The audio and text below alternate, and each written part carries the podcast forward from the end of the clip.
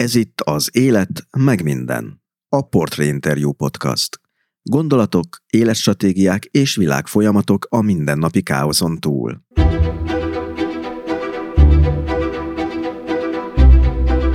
Korábban azzal is foglalkozott, hogy megjósolja, hol lesz valaki holnap, holnap után, vagy egy hét múlva. Ennek módszereire Amerikában bizonyos állami szervek is kíváncsiak lehetnek, így ezeket a kutatásokat befejezte.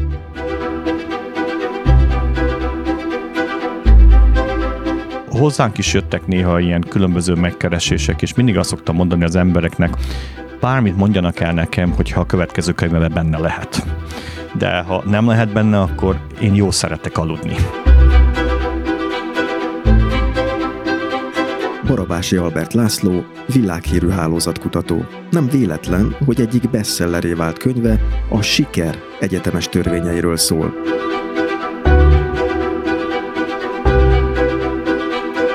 Számomra a képletkönyvnek a legfontosabb üzenete az, hogy a teljesítményed rólad szól, viszont a sikered rólunk szól.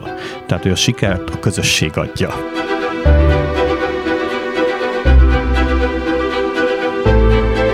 A magyar tudós a Bostoni laboratóriumában számos izgalmas kérdésre keresi a választ. Az egyik kiemelt téma az étel, az élelmiszerekben rejlő úgymond sötét anyag, mintegy 20 ezer molekula hatás mechanizmusának feltérképezése.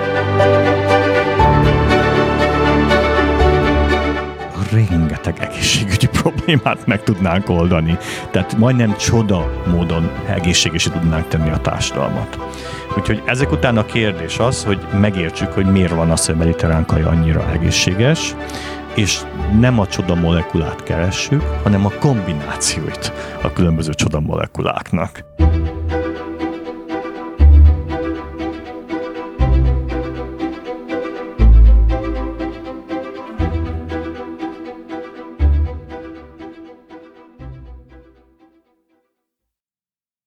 Kedves hallgatók, ez itt az Élet meg minden podcast 35. adása. Én Tóth Szabolcs Töhötön vagyok. Ebben az epizódban Barabási Albert Lászlóval beszélgetek a hálózatok tudományáról, a járványok megjósolhatóságáról, a Fehérházról és a pizzagétről, egy régi vágású erdélyi intellektuelről, és arról, hogy miért akad sokkal kevesebb vangok, mint gondolnánk. Ebben a műsorban egyébként nincs állami pénz, nincs egyetlen forintnyi állami hirdetés sem, ám létezéséhez így a szponzorok mellett rád is szükség van. A műsort tehát támogathatod a Patreonon. A támogatás módját megtudhatod a műsor weboldalán, amelynek címe az életmegminden.hu. A weboldalon az epizódokhoz bőséges műsorjegyzeteket is találsz, valamint feliratkozhatsz a podcast hírlevelére is, ez pedig a Stósz, ami szintén teljesen ingyenes. Tehát a műsor weblapjának címe még egyszer az életmegminden.hu. A műsornak van egy stratégiai partnere, a Válasz Online. Az ő honlapjuk címe válaszonline.hu. Olvassátok és hallgassátok őket is, hiszen van egy kitűnő podcastjuk, a Heti Válasz.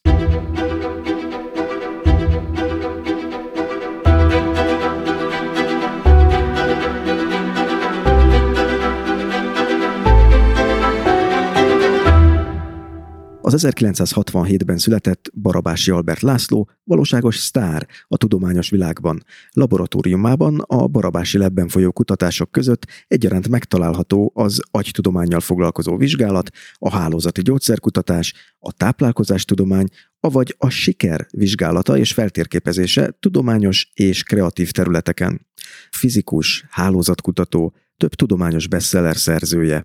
Angolul ír, de könyveit 20 nyelvre fordították már le. 2002-es Behálózva című munkája szinte egy csapásra híresítette az Egyesült Államokban, amelyet követett a 2010-es villanások, majd a 2018-ban megjelent képlet, amely a siker anatómiáját elemzi hálózatkutatói módszerekkel. Munkatársával közösen írt legújabb könyve, amelynek címe a Tudomány tudománya pár héttel ezelőtt jelent meg magyarul. Barabási Albert László jelenleg többnyire Bostonban él, hiszen a városban működő Northeastern University professzora és a Harvard munkatársa. Ám sok időt tölt Budapesten is, ahol szintén tudományos projekteken dolgozik. Itt rögzítettem vele ezt az epizódot én is, és ha a hangom esetleg néha olyan, mintha egy vödörből szólna, az azért van, mert a beszélgetés járvány idején készült, így megegyezésünk szerint a megfelelő védőtávolságot betartva, az interjú során maszkot viseltem. Ebben az epizódban tehát Barabási Albert Lászlóval beszélgetek politikai és társadalmi hálókról, álhírekről és valós információkról, a magyar művészvilág top listájáról, csodaételekről és csodaitalokról, az életről, meg mindenről. Kedves László, köszöntelek a műsorban, nagyon örülök, hogy elfogadtad a meghívást. Én is örvendek, hogy összejött, rég várunk erre a pillanatra, de most itt vagyunk. Azért is hízelgő, amit mondasz, mert egy igazi sztár vendég van most a műsorban, ez kiderült a felvezető szövegből. Nagyon izgalmas beszélgetésre számítok azért, mert a terület, amivel foglalkozol, annyi minden hol van jelen az életben, akár a hálózatelméletről van szó, akár alkalmazásairól, hogy ez olyan egy kicsit, mint egy labirintus, és a, az első kérdés az igazából a közepébe vágna ennek, mert azt mondtad egy korábbi interjúban, hogy a járvány mindenkit kicsit hálózatkutatóvá tett. És volt egy Facebook posztod tavaly márciusban, amikor azt írtad erről a koronavírus járványról, hogy a laborban, és a, hogy mi ez a labor, erről majd kitérünk a beszélgetés során, február óta tudjuk, hogy március közepén le fog állni a világ. Na most a kérdésem arra vonatkozik, hogy kik dolgoznak ebben a barabási lebben, madárjósok, tenyérjósok, akik pár nap után már meg tudták mondani, hogy mi lesz ebből az egészből? Nem, itten adatokkal foglalkozó szakemberek dolgoznak, modellezők és hálózatkutatók. De azért egy kicsit, hogy tisztább képet lássuk, van a Barabási Lab, és van a Hálózatkutató Intézet. És az én laborom az része az intézetnek, de nekem egy felhőkarcóban egy emeletem, de az intézetnek most már három és fél emelete van. És a, a többi emeleten pedig más egyetemi tanárok, kollégák, kutatók vannak, akik különböző témákkal foglalkoznak. Többek között ott van az Alessandro Vespignani, aki pillanatnyilag egyébként az intézet igazgatója is, aki 20 éve hálózat alapú terjedési jóslással foglalkozik, kimondottan a vírusok terjedésével. És ő volt az, aki már december óta jelzi, hogy érdekes dolgok történnek, van egy új vírus, és hát januárban már nagyon-nagyon aggódott, februárban körülbelül olyan két centit megcsökkött a, a nyomástól, és hogy most, illetve a, a március óta ő a Fehérháznak és rengeteg más intézménynek a tanácsadója, illetve az ő rendszerük mondja meg, hogy pontosan hány ember fog megbelekedni belekedni különböző városokban, különböző megyékben. Tehát ez 2020 januárja és márciusa, amiről beszéltünk az imént, hogy lehet ezt előre jelezni? Az még úgy benne van az agyamban, hogy ugye hálózatról van szó, az emberi társadalmat is tekinthetjük egy hálózatnak, és ezekben a hálózatokban az emberek a csúcspontok, a közöttük lévő kapcsolatok, az élek vagy húzalok, ezek az emberek össze-vissza mozognak, mit lehet tudni ebből az egész kaotikus dologból egy járványra vonatkozólag előrejelzni? Na most én pontosítanék, hogy azt mondom, hogy nem csak, hogy tekinthetjük a társadalmat egy hálónak, hanem nem lehet másként tekinteni. Ugyanis háló nélkül a társadalom az csak az egyének összessége, és lényegében nincsen kommunikáció, nincsen kooperáció közöttük akkor beszélünk társadalomról, mikor már együtt dolgozunk, és együtt próbálunk különböző célokat elérni, és ez természetesen egy hálózatban szervezi a társadalmat. Viszont a vírusok terjedésé esetében különböző házatokról beszélünk, attól függ, hogy pontosan hogyan terjed a vírus. Na most az influenza típusú vírusok azok többnyire kontaktus során terjednek, ami szükséges, hogy azt meg tudjuk, hogy ki hol van adott pillanatban, illetve nagy távolságokon keresztül a repülőjáratokon és más tömegközlekedési módon keresztül uh, jutnak el. Tehát amit az Alessandro Vespiniani csináltak az elmúlt tíz évben, az az, hogy feldolgozták, és a, a számítógépbe tették az összes utazási szokást, tehát hogy hány ember repül Bostonból Kínába, Budapestre, és így tovább, és ennek segítségével nagyon pontos módszereket dolgoztak ki arra, hogyha egy vírus megjelenik, tegyük fel Mexikóban, mint a H1N1-es vírus ott jelent meg, akkor mennyi idő múlva, milyen valószínűséggel jelenik meg New Yorkba vagy Budapesten. Az, hogy pontosan mikor, hol, milyen mennyiségben jelenik meg, attól függ, hogy hány ember utazik tipikusan abban az irányban. És ez nagyon pontosan modellezhető, az első esetben, amikor ezt megcsinálták, ez a H1N4 esetén volt, ahol nagyon meglepő jóslásokat tettek még a vírus kifutása előtt, és kiderült, hogy igazuk volt. Utána már a WHO őket kérte meg, hogy feldolgozzák az ebola eseteket, tehát ők mondták meg, hogy mire kell vigyázni. Később a Zika-val foglalkoztak, és ugye úgy, mikor jött a Covid, akkor azonnal beszívta őket a WHO is, meg az, az amerikai intézmények, hogy, hogy az egész eszköztárukat erre is építsék rá. Na most ez az eszköztár nagyon-nagyon jól működik akkor, amikor az emberek még nem változtatták meg a mozgásukat, a tevékenységet a vírusnak, köz, vírusnak köszönhetően, tehát ők igenis meg tudták mondani februárban azt, hogy hogyan fog eljutni, hogy tudták azt pontosan, hogy, hogy Olaszországban lesz az első baj. Emlékszem, mikor Olaszországban már nagyon komoly problémák voltak, akkor az Alex mondta nekem, most már Spanyolországra kell vigyázni, és három-négy hét múlva Spanyolországban ugrott fel a száma a betegeknek. Tehát ezt nagyon meg lehetett jósolni. Viszont amelyik pillanatban az egyének megváltoztatták a viselkedésüket, tehát nem utazunk és így tovább, akkor már más típusú jóslásról van szó. Az, hogy pontosan mi történik, nagyon attól függ, hogy a megfelelő megye, ország, kontinens hogyan reagál, és most kimondottan olyasmikkel foglalkoznak, hogy figyelembe véve azokat a korlátozásokat, amelyet egy bizonyos környék bevezet, akkor mi várható, illetve mi az effektivitása a különböző korlátozásoknak. Csak hogy rendbe tegyük ezt a dolgot a beszélgetés idejére, tehát neked van egy eh, saját csapatod, az a Barabási Lab, és a, ha jól mondom, a Northeastern University-n létezik ez a hálózatkutató intézet, amelynek része ez a, a te laborod is. És a Fehérház egyébként, te hogy látod, mennyire fogadta meg a ti tanácsaitokat? Ez egy nagyon jó kérdés. Tehát Ugye a Fehérház az egy nagyon komplex rendszer önmagában, amelynek a csúcsán az elnök, és akkor lebontható más szakértőkre, és a szakértők igenis nagyon odafigyeltek ezekre, és az teljesen más kérdés, hogy nem sikerült azokat a döntéseket meghozni a politikum miatt, amelyre szükség lett volna. Tehát sose arról volt szó, hogy nem lett volna kezükben az információ, sose arról lett volna szó, hogy nem volt a kezükben a jó opció, hanem tulajdonképpen arról volt szó, hogy hajlandók voltak-e megtenni azt, amire szükség volt, és hát az nincsen rám szükség, hogy, hogy azt tudjuk, hogy nem így történt. Nekem az a benyomásom, és javíts ki, hogyha tévedek, hogy amikor hálózatokról beszélünk, és, és azért baromi izgalmas a, itt a járványjal indítottunk, de igazából az ötletek, a politikai elképzelések is a, tudnak járványszerűen terjedni ezeken a hálózatokon. És ez onnan jutott eszembe, hogy ha már kigyukadtunk ide az elnökhöz, ugye pont aznap beszélgetünk, hogy beiktatják az új elnököt, Joe Biden-t, hogy ti a hálózat modellek alapján ugye nem csak járványjal foglalkoztok, hanem majd előkelő rengeteg mással láttátok előre, hogy 2016-ban egy egészen másfajta politika befuthat?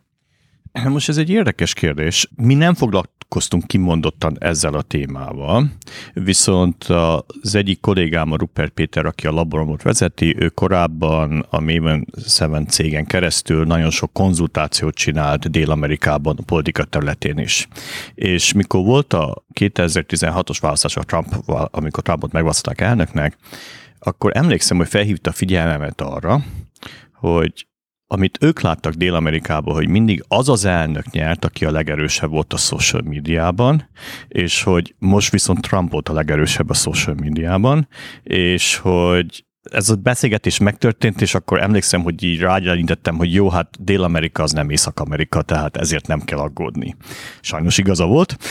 tehát, tehát igenis a politikai gondolatok, ösztönök, izmusok, azok is hálón keresztül terjednek, és nagyon-nagyon fontos szerepe van a hálóknak a politikában. Az Amerikán belül pedig ez nagyon profin van művelve. Ennek meg is van a története érdekes módon ez a Howard Dean nevű úriember, aki elnök jelölt volt a demokraták részéről, vagy szeretett volna elnök jelölté válni. Ő volt az első, aki egy online kampányt indított el, és az online világot, az internet használta pénzgyűjtésre, illetve a közösségek elérésére. Aztán ő nem nyerte meg az elnökséget egy nagyon félre sikerült sikoly miatt, amit ilyen győzelem sikolyként elengedett. You know something? Not only are we going to New Hampshire, Tom Harkin, we're going to South Carolina and Oklahoma and Arizona and North Dakota and New Mexico. And we're going to California and Texas and New York. And we're going to South Dakota and Oregon and Washington and Michigan.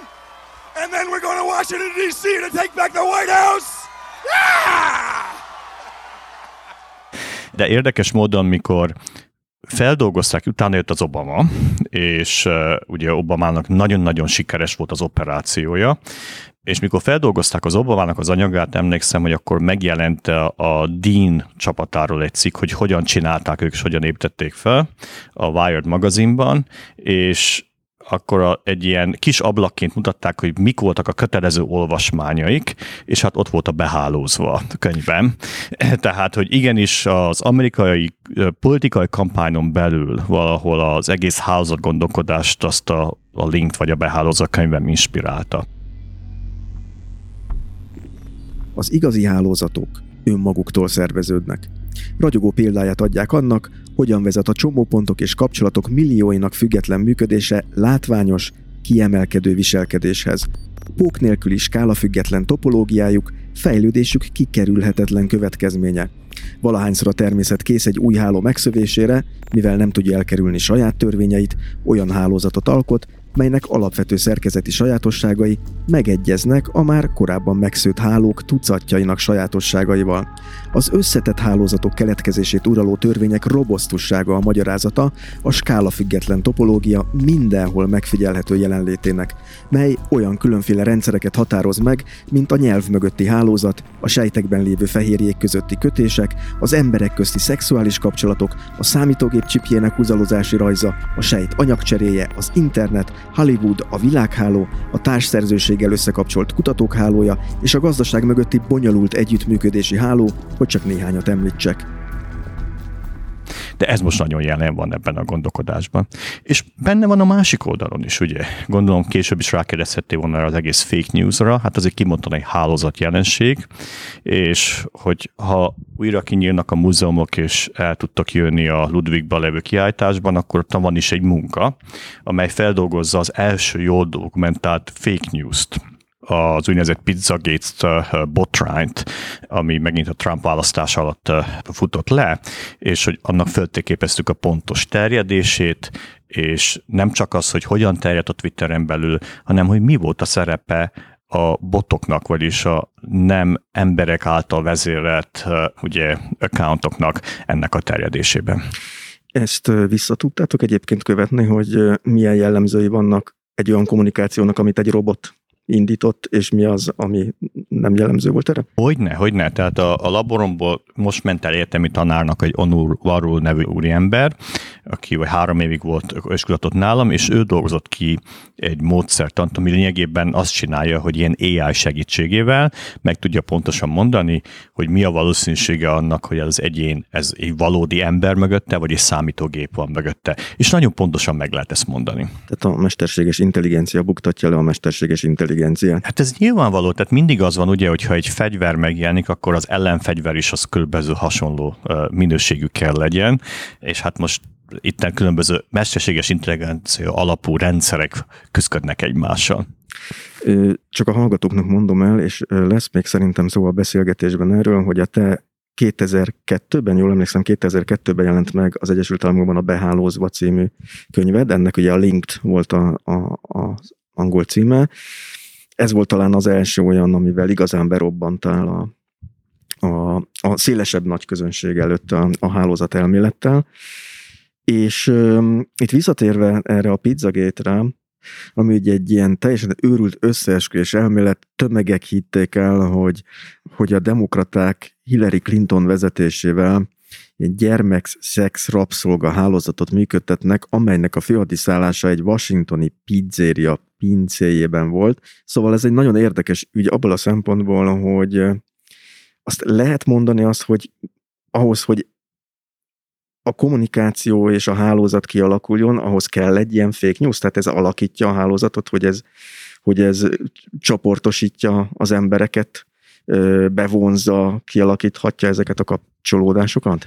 Nem feltétlenül a fake news csinálja ezt. Már a, A világháló megjelenése után a Cass Sustain nevű úriember, aki akkor Chicago-ból professzor, aztán később ő lett az Obamának az internet szárja, már felhívta a figyelmet az, arra, hogy az internetnek köszönhetően kialakulnak ezek a közösségek, amelyek csak egy bizonyos hírrel táplálkoznak és hogy valahogy ez a polarizációt elősegíti. Tehát korábban újságot olvastunk, tévét néztünk, ami többnyire azt jelentette, hogy az újságban különböző hírek meg tudnak egymás mellett férni, egyesek, amelyek egyeznek a tényfelami politikai világunkkal, vagy a személyes világunkkal, mások, amelyek nem egyeznek, de látjuk őket, tehát látjuk az ellenvéleményt is. Az internet kialakítja ezeket az echo chambereknek nevezett közösségeket, ahol csak egyfajta információ terjed, és felerősíti azon a közösségen belül ezeket. Úgyhogy ezt látjuk a fake news esetében. A fake news az nem fogja át az egész közösséget. Van a társadalomnak egy nagy része, aki úgy, úgy zsigerből elutasítja őket, és teljesen immun ezekkel szembe, és vannak olyan közösségek, akik elfogadják ezt a, egy alternatív valóságnak. Ami talán az elmúlt két-három évben történt, az az, hogy ez nagyon erőssé vált az alternatív valóság, és hát látjuk annak olyan következményei vannak, hogy akik terik fel berontottak oda a kapitóliumban, a Washingtonban, ők őszintén meg voltak győződve arról, hogy itt az ők segítségükre szükség van, és hogy ők a helyes oldalon állnak, mert minden információ, ami hozzuk jutott, azt erősítette meg bennük, beleértve az elnöktől kapott kommunikációt is. Említetted azt, hogy számodra is elég hihetetlen volt 2016-ban, hogy Trumpot elnöki fogják választani. Nekem van egy ö, megfigyelésem, nem is értelmezés, csak mint jelenség, és kíváncsi vagyok a véleményedre hálózat elméleti szempontból, hogy én azt láttam, hogy a közösségi média vagy az internet volt az az eszköz, ami lehetővé tette, hogy ugye van ez az amerikai politikai kifejezés, hogy a political fringe, tehát a szélén lévő emberek, akik eddig esetleg magányosan kórizáltak ott, most megtalálták egymást, és így sokkal nagyobb beleszólásuk lett a politikába. És lehetséges, hogy azért, mert korábban nem volt kapocs ezek között az emberek között, nem volt hálózat a politikai szélen lévő közösségek, amelyek, mint kiderült, sokkal nagyobbak, mint eddig gondolták. Én szerintem inkább arról van szó, hogy jött egy politikai réteg, amelyik ezt meglovagolta nagyon cinikusan. Tehát az, ahogy a Trump, az a milliómos, milliárdos New York felhőkarcolban levő egyén megjelent, mint a periféria szószólója, közben olyan törvénykezéseket tett, amíg a perifériát jobban elszégényítette, és jobban marginalizálta, hát ez politikai cinizmus. Egyébként most láttam egy érdekes hírt, az általad is említett, az a ti anya intézetetek az egyetemen tette közzé, és arra utalnék vissza itt, hogy nagyon sok minden utazhat ezen a hálózaton, hogy azt vizsgálták meg, hogy a rossz indulat, miképpen terjed vírusszerűen. Téged ez meglepett egyébként? Hát ennek nagyon nagy hagyománya van.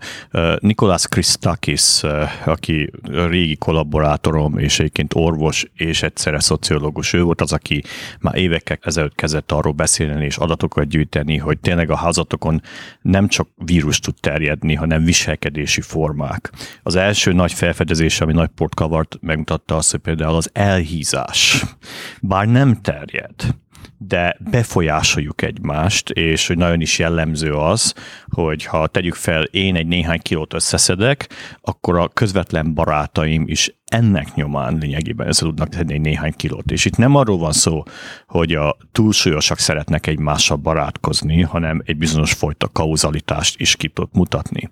És később ugyanezt megmutatta, hogy különböző viselkedésformák is, például a dohányzás elhagyása is nagyon hálózat alapú építkezés, vagy a folyamat, és szerintem nála is voltak ilyen különböző pszichológiai folyamatok, úgyhogy én szívesebben beszélnék arról, hogy a jó indulat és a jó érzés is terjed a hálón belül, és hogy ezáltal, ha én valamit jót teszek, akkor ebből kifolyólag te fogod ezt folytatni, de ugyanez valószínűleg negatívra is igaz egy kicsit azért megmozgatta az agyamat ez a negatív terjedés, mármint a kövérség terjedése. Ez azt jelenteni csak, hogy értsük, hogy, ha nekem elhízott barátaim vannak, én megengedőbb leszek magammal, én, én könnyebben belecsúszok abba a viselkedés formába, kevésbé küzdök ellene? Na most ez spekuláció most már. Az adatok ők csak arra tudnak utalni, hogy van egy hatás, és uh, valószínű ilyesmikről van szó. Tehát, hogy uh, különböző viselkedési normákat elfogadhatnak tartom. Hogyha az én közvetemben mindenki piros visel, akkor nagyobb valószínűséggel vagyok megvásárolni egy piros kabátot, mint hogyha soha senki sehol pirosat a környékemen. Ugyanis, hogyha barátaim körömben a nagy lakomák azok napi renden vannak, akkor én is valószínűleg nagy lakomákat fogok szervezni, és hasonló módon fogok érkezni. Tehát ilyen szempontból ez nem meglepő, de azért hangsúlyozom azt, hogy maguk ezek a mérések nem tudnak erre választ adni. Ők csak a végeredményt látják. Gondolom az előrejelzéseknek az egyik legfontosabb része az lehet, mert itt beszéltünk arról, hogy, hogy az általad említett, remélem jól lettem a nevét, Alessandro Ves Vespignani, Alessandro Vespignani, igen, ö, hogy tudja előre jelezni a vírus terjedést, ahhoz nekünk ismerni kell, hogy az emberek hogy viselkednek. Na most ez egy számomra legalábbis egy kaotikus rendszernek tűnik, hogy ennyire meg lehet mondani, hogy XY ezt fogja csinálni holnap, holnap után, és ezért oda hurcolja a vírust? Az emberi viselkedés az egy nagyon tág téma. Tehát a viselkedésben benne van attól, hogy az, hogy hol vagyunk és hol megyünk, de egészen attól, hogy mikor vagyunk szerelmesek és mikor nem, illetve mit vásárolunk és hogyan reagálunk különböző körülmények között. A tág spektrum az még elég bonyolult jóslás szempontjából, de az emberi mozgás az nagyon is jósolható. Ez egy olyan téma, amivel az én laborom is dolgozott közel tíz éven keresztül. Mi voltunk az elsők, akik kutatási célral anonimizált mobil adatokat kaptunk, és ennek segítségével tudtuk követni. Ennek az egyik végeredményként ott van a Ludwigban van egy terem, ami kimondtan ezzel foglalkozik az emberi mozgással, azoknak a vizualizációjával, és igenis az egyik meglepő felfedezés ebben az egészben az volt, hogy az emberi mozgás, a napi mozgásunk az nagyon-nagyon megjósolható. Na most ennek különböző okai vannak, részben vannak ilyen szociológiai okai, hogy azért mit tudom én, nem lehet a bankba éjjel háromkor bekopogni, hogy szeretnék valakivel beszélni. Tehát, hogy vannak időkorlátok, hogy hova lehet mikor menni, és vannak szociális normák, és vannak hát geográfiai kötöztségek, ugye. És ezek együtt játszanak oda, hogy 93%-os pontosággal meg lehet mondani azt, hogy valaki hol lesz holnap délután, hogyha tegyük fel az elmúlt két-három hónapban tudom, hogy hol volt naponta egy ilyen órás lebontásban. Na most éppen ezért működnek ezek a jóslásrendszerek, ahol még csak nem is, nincs is arra szükség, hogy megmondjam, hogy te hol leszel holnap délután, hanem elégséges nekem azt megtudni, hogy hányan fognak, tegyük fel, Budáról Pestre jönni egy ilyen órás leosztásban, vagy egy napos leosztásban. Tehát ezek eléggé makromodellek, bár az ők modelleik néha most már le vannak bontva a város szintre is, és környékeken belül is tud magyarázatot adni, de ami a világjóslást illeti, és az Alessandnak a csapata különösen ebben erős, hogy azt tudja megmondani, hogy Barcelonában és Budapesten hány lesz, nem feltétlenül az, ötödik keretben hányan lesznek, ahhoz elégséges lényegében a repülőjáratok, illetve a más országokon átívelő tömegközlekedési eszközök adatainak a feldolgozása. Ez így első blikre, hogy 93%-os pontoság, ez elég ijesztőnek tűnik. Voltak olyanok, a, akár az amerikai politikában, vagy akár az államszervezetben, akik azt mondták, hogy na nekünk ez az adat kell, és uh, szeretnénk ezzel valamit kezdeni? Hát Lehetséges, hogy voltak. Hozzánk is jöttek néha ilyen különböző megkeresések, és mindig azt szoktam mondani az embereknek, hogy ha bármit mondjanak el nekem, hogyha a következő könyvben benne lehet. De ha nem lehet benne, akkor én jó szeretek aludni. tehát, tehát ilyen szempontból nincsen igazából rálátásom erre a folyamatra, de tudjuk azt, hogy ugye a Snowden botrány, még más botrányok során kiderült azt, hogy igenis az amerikai különböző hárombetűs intézmények nagyon is használják ezeket az adatokat, és hát az sem titok, arról sokszor beszélek, hogy többek között ez is hozzájárult ahhoz, sok más is, hogy eh, mi olyan 2010 környékén abba hagytuk az emberi mozgással való kutatást, és áttértünk más témákra. Megijedtetek, hogy ezt felhasználják? Nem, egyáltalán nem voltunk megijedve, csak mondjuk úgy, hogy nem éreztem úgy, hogy tovább hozzá szeretnék járulni ez a folyamathoz. Amit mi csináltunk, az alapkutatás volt, úgy éreztem, hogy az alapkutatás részét már, amit a mi eszközökkel tudtunk csinálni, megcsináltunk, Amire ott tovább szükség van, az már nagyon alkalmazott kutatás, aminek a, mondjuk az erkölcsi normái megkérdőjelezhetők, úgyhogy azt mondtuk, hogy ezt ott mi nem folytatjuk. Ezek a kutatások vagy felhasználások csak nemzetbiztonsági célból lehetnek megkérdőjelezhetőek, vagy például kereskedelmi értelemben is? Hát a kereskedelemből szempontjából az egy nagyon érdekes kérdés, hogy mi az, ami megkérdőjelezhető. Tehát, hogy eh, ugye én, mint felhasználó, nekem nagyon is érdekem az, hogy az a reklám és az a szolgáltatás jusson el hozzám könnyen, amelyikre nekem szükségem van. Tehát ilyen szempontból, amikor a kereskedelem erre eszközöket épít ki, akkor valahol az én érdekembe dolgozik. De fontos az, hogy ezt úgy tegye, hogy közben ne sértse meg az egyéniségi jogaimat. Tehát, tehát, és ez az arány, amit meg kell találni. Hál' Istennek az ilyen típusú jóslásokat meg lehet csinálni úgynevezett agregált adatokból is. Amit mondtam korábban, nem az a kérdés, hogy te hol vagy háromkor, hanem hogy hányan jönnek Budáról Pestre. Ez már agregált adat, ez nem mutatod az egyénre, és ilyen szempontból én úgy érzem, hogy nagyon sikeres lokáció alapú szolgáltatásokat lehet gyújtani a világon, és nyújtanak is különböző intézmények, akár mobiltelefonatokon és keresztül is, annélkül, hogy meg tudják sérteni az enyészségokat. És ez az a, egyébként a pozitív fejlemény, ami az elmúlt tíz évben történt. Mikor mi 2003-ban ezzel kezdtünk foglalkozni, akkor mi kellett rákényszerítsük lényegében a szolgáltatókra az, hogy anonimizálják az adatokat számunkra, és így tovább, mert akkoriban senki sem gondolkozott ezekről a dolgokról, de mi az akadémián belül már láttuk, ezek komoly problémák lesznek hosszú távon. De most már teljesen megváltozott az egész gondolkodás erről, tehát szolgáltató nem adnak ki nem anonimizált, illetve nem agregált adatot. És hát ez valahol ez a helyes, és hát az üzlet számára az a kérdés, hogy hogy tudja ezeket az adatokat úgy használni, hogy ne sértse meg a jogainkat, és ezt megtalálták a módját. Itt Budapesten is lehet nagyon pontos adatokat vásárolni most már emberi mozgásról, de nem a te mozgásodról. Tehát, hogy másik tízezer embertársammal egyetemben mondjuk, Pontosan. hogy éppen mit csinálok. Mennyire kiszámítható Barabási Albert László napirendje? Annyira, mint a 93 kal Én nagyon unalmas vagyok ilyen szempontból, mert nagyon rendszeresen élek, és ez úgy itt, mint Bostonban, délelőtt többnyire ágyba dolgozok, reggel 6 kezdődően, délután meg kimoccanok, találkozok emberekkel. Mint Churchill egyébként, tehát ágyban oldod meg a problémákat? Ö, hát nem tudom, hogy ott oldom meg, de, de ott szoktam dolgozni nagyon sokat. Délelőtt, reggel és délelőtt, és utána meg mondom, vagy néha kávéházakban. Én mindig abban hittem, hogy nem az emberi mozgás határozza meg, hogy ki mozgat hegyeket, hanem igenis lehet az irodába ülni és megvászhatni a világot és ilyen szempontból nem azt mondom, hogy optimalizálom, hanem azért próbálok teret teremteni a gondolkodásnak. Egy szigorú napi rendszerint élsz egyébként? Alkalmazkodó, de azért elég szigorú olyan szempontból, hogy a titkárságom csak délután, hétfő, szerda, pénteken tud engem programozni, tehát nem engedem, hogy nekem eseményeket szervezzenek, úgyhogy a kett csütörtököm és a többi napom délelőttje mindig az enyém.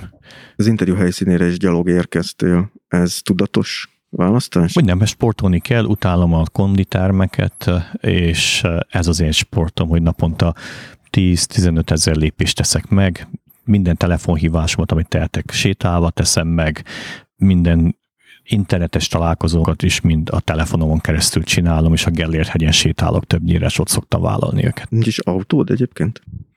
Bostonban van egy családi autó, amit többnyire neveljem használni, Budapesten nem is volt soha, valószínűleg nem is lesz. Ezért választottuk a belváros, hogy itt éljünk, és nem Budát tegyük fel, mert egy olyan életet szeretünk volna élni, amely autótól független. Ez egyébként szerinted a jövő városa? A képlete, hogy legyen autótól független? Van egy ilyen Én tendencia. szerintem a jövői az, az, ez a megosztás. Hát én is például a limót használok, hogy azzal keresztül azért használok autót, ha szükségem van, sokszor kimegyünk vidékre. Ez a megosztás a jövői valahol. Tehát, hogy oda, én, én nagyon hiszek ebbe, és Bostonban is, Budapesten is mindig minden eszköz használok. Ugye a bubit, bubit rengeteget használtam, amíg működött, bizony, nagyon várom, hogy visszajöjjön, a limót használom, és így tovább. Tehát ez, ez a jövő, hogy, hogy ezeket a fix eszközöket valamilyen módon megosztjuk egymással. Azért is jutott ez eszembe, mert meg Bostonról szokták mondani ezt, hogy a leginkább európai város, és emlékeim szerint a tömegközlekedés ott azért jobb, mint, a, mint, mint mondjuk akár Hát Los Angeleshez képest mindenképpen. Igen, de azért nem olyan, mint Budapesten. Tehát jobb, mint Amerika, de nem olyan jó, mint Európa. Mind a mellett én Bostonban is egy órára lakom az, ott az irodától, egy óra gyalogástól, és mindig begyalogolok. Bár két metrómonal köti össze az otthonomat és az irodámot, ha csak akkor ülök fel metróra, hogyha zuhog az eső. Minden más módon vagy gyalogolok, vagy felülök a közösségi biciklire, és azzal járok. Egy rövid kitérőt tennék, hogy mindenképpen erről is legyen szó, mert említetted itt, hogy van egy kiállítás, ez pedig a Ludwig Múzeumban, a Budapesti Ludwig Múzeumban Barabási Leb rejtett mintázatok a hálózati gondolkodás nyelve, és azért hoznám ezt ide, mert beszéltél arról, hogy ezeket a nagy közösségi hálózatokat is meg lehet jeleníteni térben, mint amilyen a Twitter, vagy a Facebook. Van egyébként különbség a kettő között a, az, hogy hogyan szerveződnek a Facebook vagy a Twitter nagyon másként? Működik? Persze, a Twitter egy nyílt háló, minden információ elérhet a kutató számára, a Facebook egy teljesen zárt háló, ami nem kutatható a külső szemlélő, a külső kutató számára. Az elmúlt néhány hónapban próbáltak ebben, ebben az irányban pont a fake newsnak köszönhetően lépni, nem sikeresen, hogy megosszanak adatokat a kutatókkal.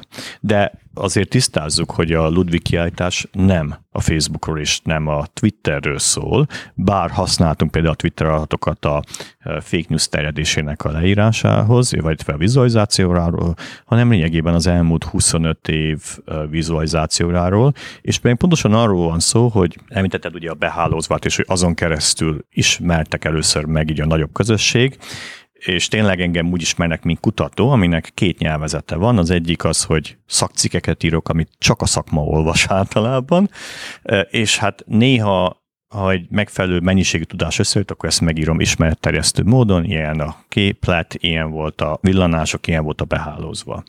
De Ugyanakkor ez a két mondjuk szócső vagy kommunikációs mód mellett nekünk volt egy harmadik kommunikációs módja, aminek nem volt igazából otthona, és ez volt a vizualizáció. Ugyanis én nagyon vizuális gondolkodó vagyok, mi nem azért vizualizáljunk, hogy szépet csináljunk, hanem azért, mert ez szükséges ahhoz, hogy megértsük azokat a rendszereket, amelyeket kutatunk, hogy én megértsem ezeket a rendszereket, és hogy ez többnyire mondhatni, hogy az asztalfióknak készültek ezek a munkák, mert hát lényegében nem volt lehetőségünk arra, hogy megmutassuk.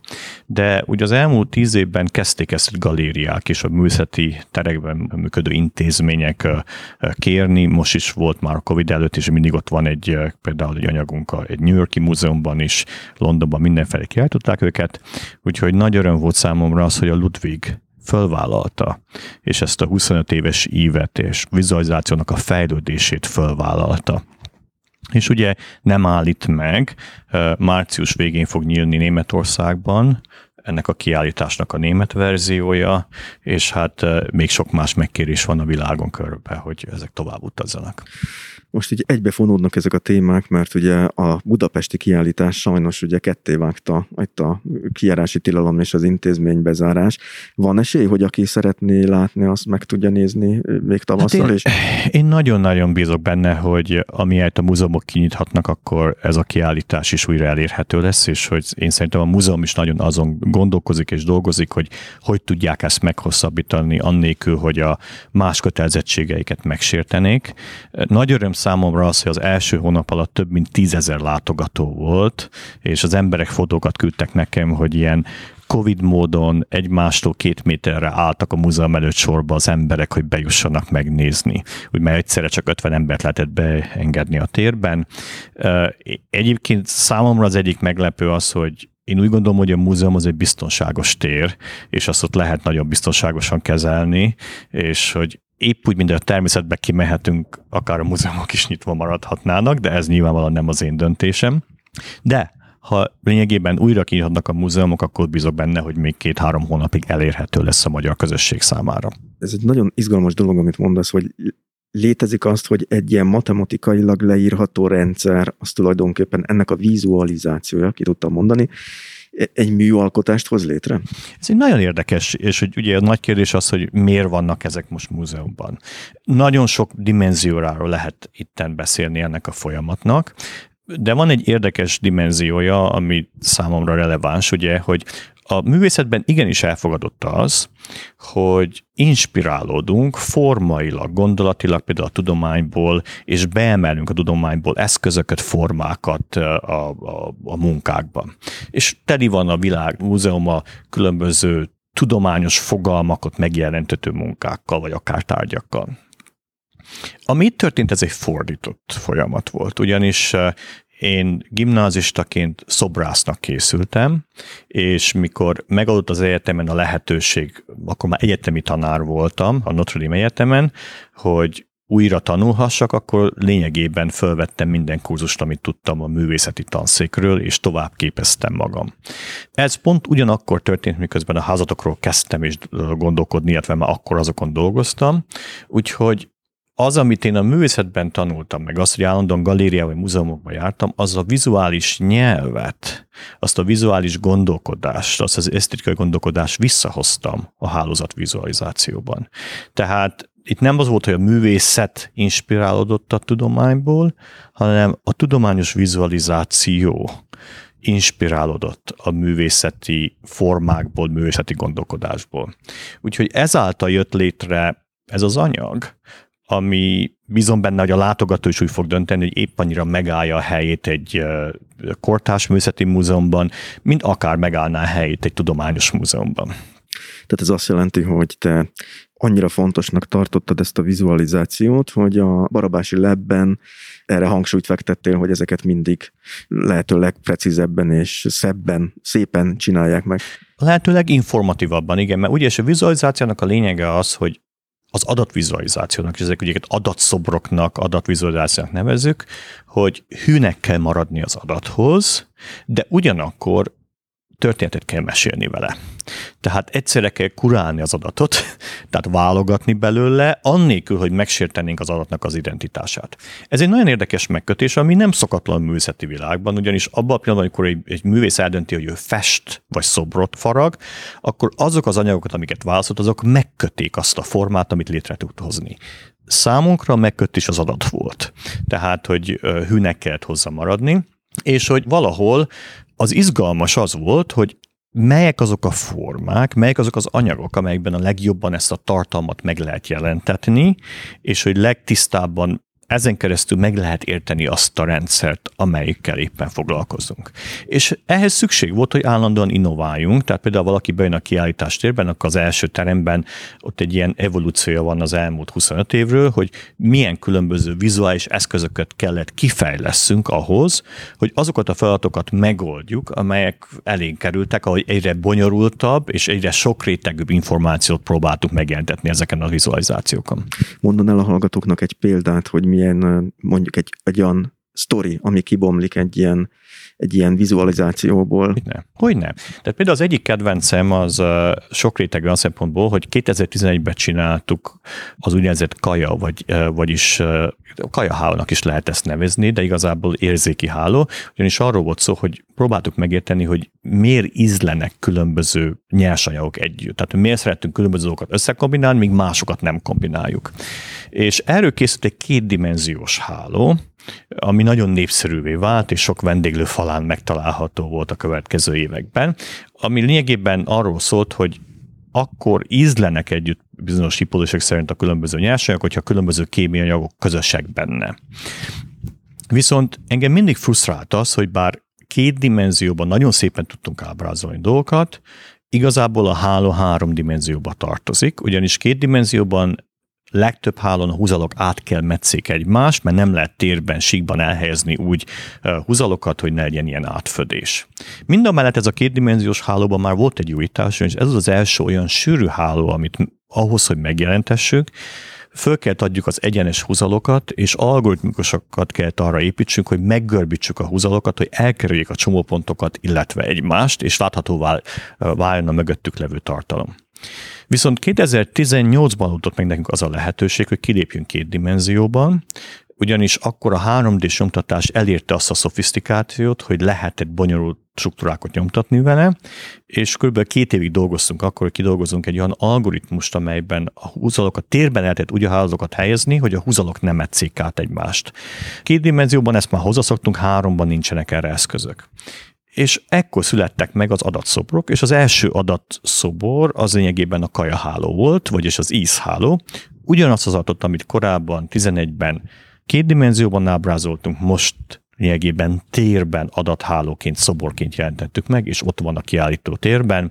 Az volt a legelső, és mai napig talán a legsikeresebb adathálónk, vagy adatszobrunk, amit létrehoztunk amiből láthatjuk, hogy milyen vegyületek, molekulák együttállása lehet felelős egy kellemes ízérzetért? Pontosan, és ez az érdekes az adatszoborban, hogy míg a kétdimenziós háló esetében színek vannak, és meg tudjuk nevezni a csomópontokat, három dimenzióban egy teljesen más, vizuálisan teljesen más struktúrát találunk, ahol sokkal jobban láthatók a különböző közösségek, és sokkal jobban látható például egyes anyagoknak a központi szerepe. Meglepő módon az egyik nagy csomópont, amely a különböző közösséget összeköti, az a sör, ahol rengeteg olyan molekula van benne, amelyik átföd más különböző anyagokkal, és hogy vissza nyerjük ezt a tartalmat, akkor egy nagyon uh, lelkes és nagyon profi MOMES csapattal dolgoztunk, akik építettek egy applikációt, amelynek segítsége, hogy egy iPad-en keresztül megnézi valaki ezt az adatszobrot, ami egy csak egy fehér szobor,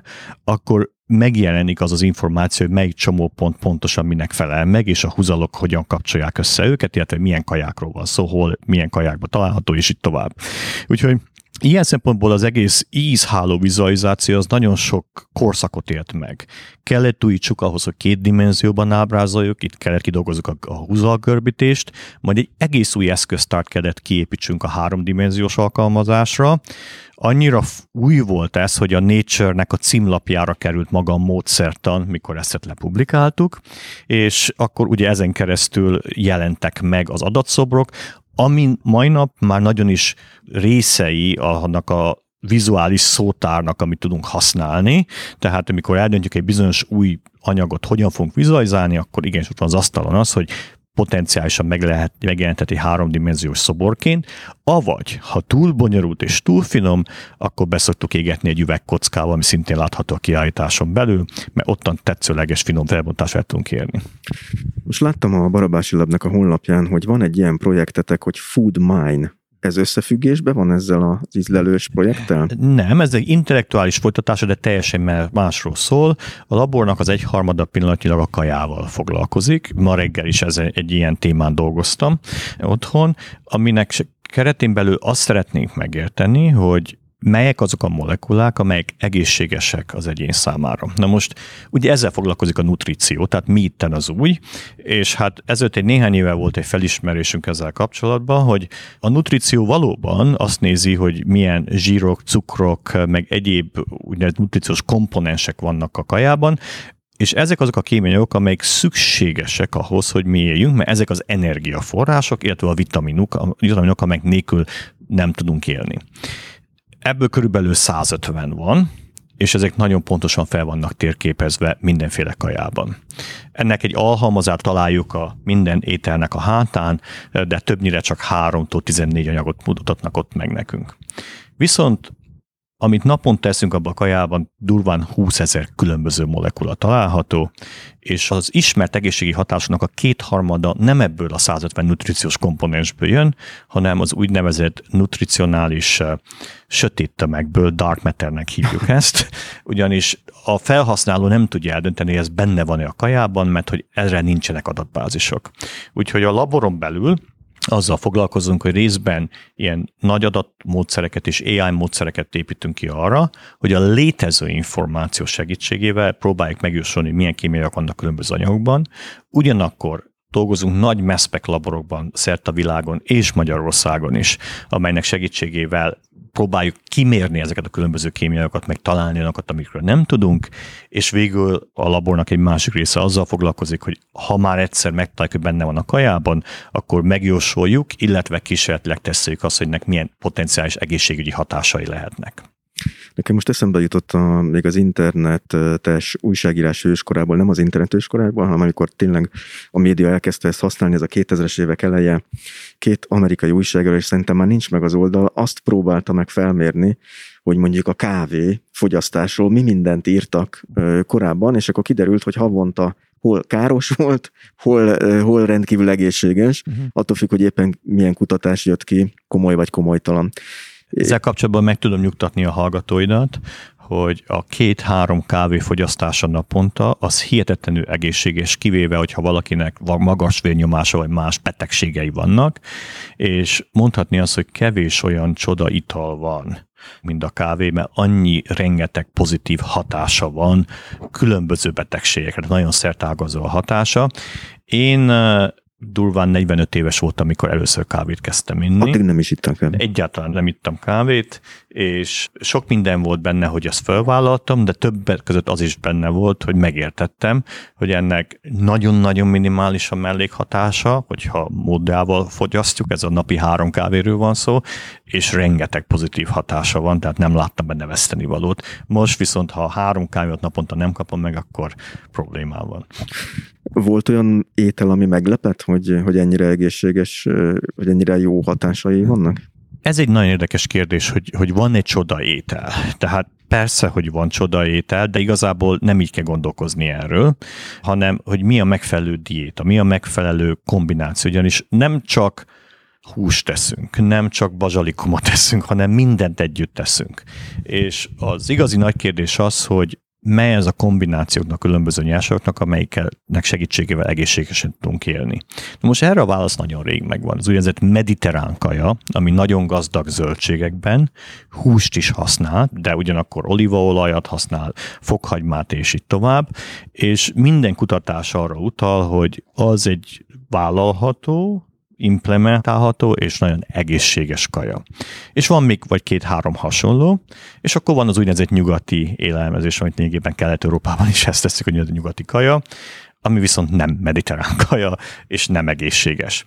És viszont tudjuk azt, hogy a fő okok, amiért meghalunk manapság, azok többnyire 80%-ban kaja által okozottak, és nem arról szól, hogy megeszek és meghalok, hanem kumulatív hatásokban az egyik legnagyobb elhalázási ok az a szív- és érbetegségek, illetve az elhízás és az ebből következő különböző komplikációk, és hát ezeknek mind élelmezési alapjai vannak. Nagyon egyszerű volna egy egészséges társadalmat létrehozni azáltal, hogyha meggyőznék mindenkit, hogy mediterrán kaját tegyen. Ennek komoly okai vannak, ezt nem tudjuk megtenni. Az egyik az, hogy nagyon be vannak az egyének ragadva a különböző étrendükben, és nagyon-nagyon nehéz megváltoztatni a viselkedési formát, az étkezését az egyéneknek. A másik oldalról pedig ezeknek a nyersanyagnak az elérhetősége és az ára is nagyon-nagyon különbözik, és hogy bizonyos szocioekonomikus társadalmi rétegekben mondjuk úgy, ezek nem megfizethetők. De ha ez elérhető, és vélnek hajlandók lennék ebben az irányba lépni, mint egy társadalom, akkor rengeteg egészségügyi problémát meg tudnánk oldani. Tehát majdnem csoda módon egészségesé tudnánk tenni a társadalmat. Úgyhogy ezek után a kérdés az, hogy megértsük, hogy miért van az, hogy a mediterrán kaja annyira egészséges, és nem a csoda molekulát keressük, hanem a kombinációit a különböző csoda molekuláknak. És ez a nagy szakmai kihívás. Akkor elképzelhető, hogy a program végén, ha egyszer ez befejeződik, de lehet, hogy soha nem fejeződik be, mindig finomítotok rajta egy kicsit, akkor le tudtok tenni az asztalra egy olyan étrendet, vagy több olyan étrendet, amivel tömegeket is lehet majd úgy etetni? Erről sokféleképpen lehet gondolni, mi lesz a végső termék. Tehát eh, a legjobb módszer, hogy egészségesebb társadalmat hozzunk létre, azt már látjuk, hogy nem az, hogy meggyőzzük az embereket, hogy ők egészségesebben legyenek, hanem hogy megváltoztassuk az elérhető kajáknak az összetételét. Különösen Amerikában, ahol 70%-a a kalóriáknak, vagy az egyének esznek, az már úgynevezett ultraprocesszált kajából jön. Európában ez még kicsit kisebb, de itt is már nagyon jelentős. Ha effektíven tudunk belépni ebben és változást létrehozni, azt a gyártókon keresztül tudjuk elérni. Na most egy olyan társadalomban élünk, ahol egyre érzékenyebben tekintenek az emberek a kajára, és látják azt, hogy egészségesen kell lenni. De ahhoz, hogy ezt meg tudjuk valósítani, ahhoz elérhető kell az egészséges étel. Tehát például én úgy gondolnám, hogy változást úgy lehet elérni, hogy igenis a gyártókkal kell együtt dolgozni, és erősíteni kell ugye a zöldségek, gyümölcséknek a megjelenését a piacon, az elérhetőségét, az árfekvését, és valamilyen módon vissza kell szorítani, akár adókkal, akár megszorításokkal az ultraprocesszált kaját, illetve be kell lépni annak a kompozíciójában. Nem mondok itt semmi meglepőt, azt, hogy nagyon tudjuk, hogy minden, ami lezárt nylon fóliába van, és ilyen hat hónapos szavatossággal rendelkezik, az ultraprocesszált kaja, aminek az összetétele nem igazában köszönő viszonyban azzal, ami rá van írva.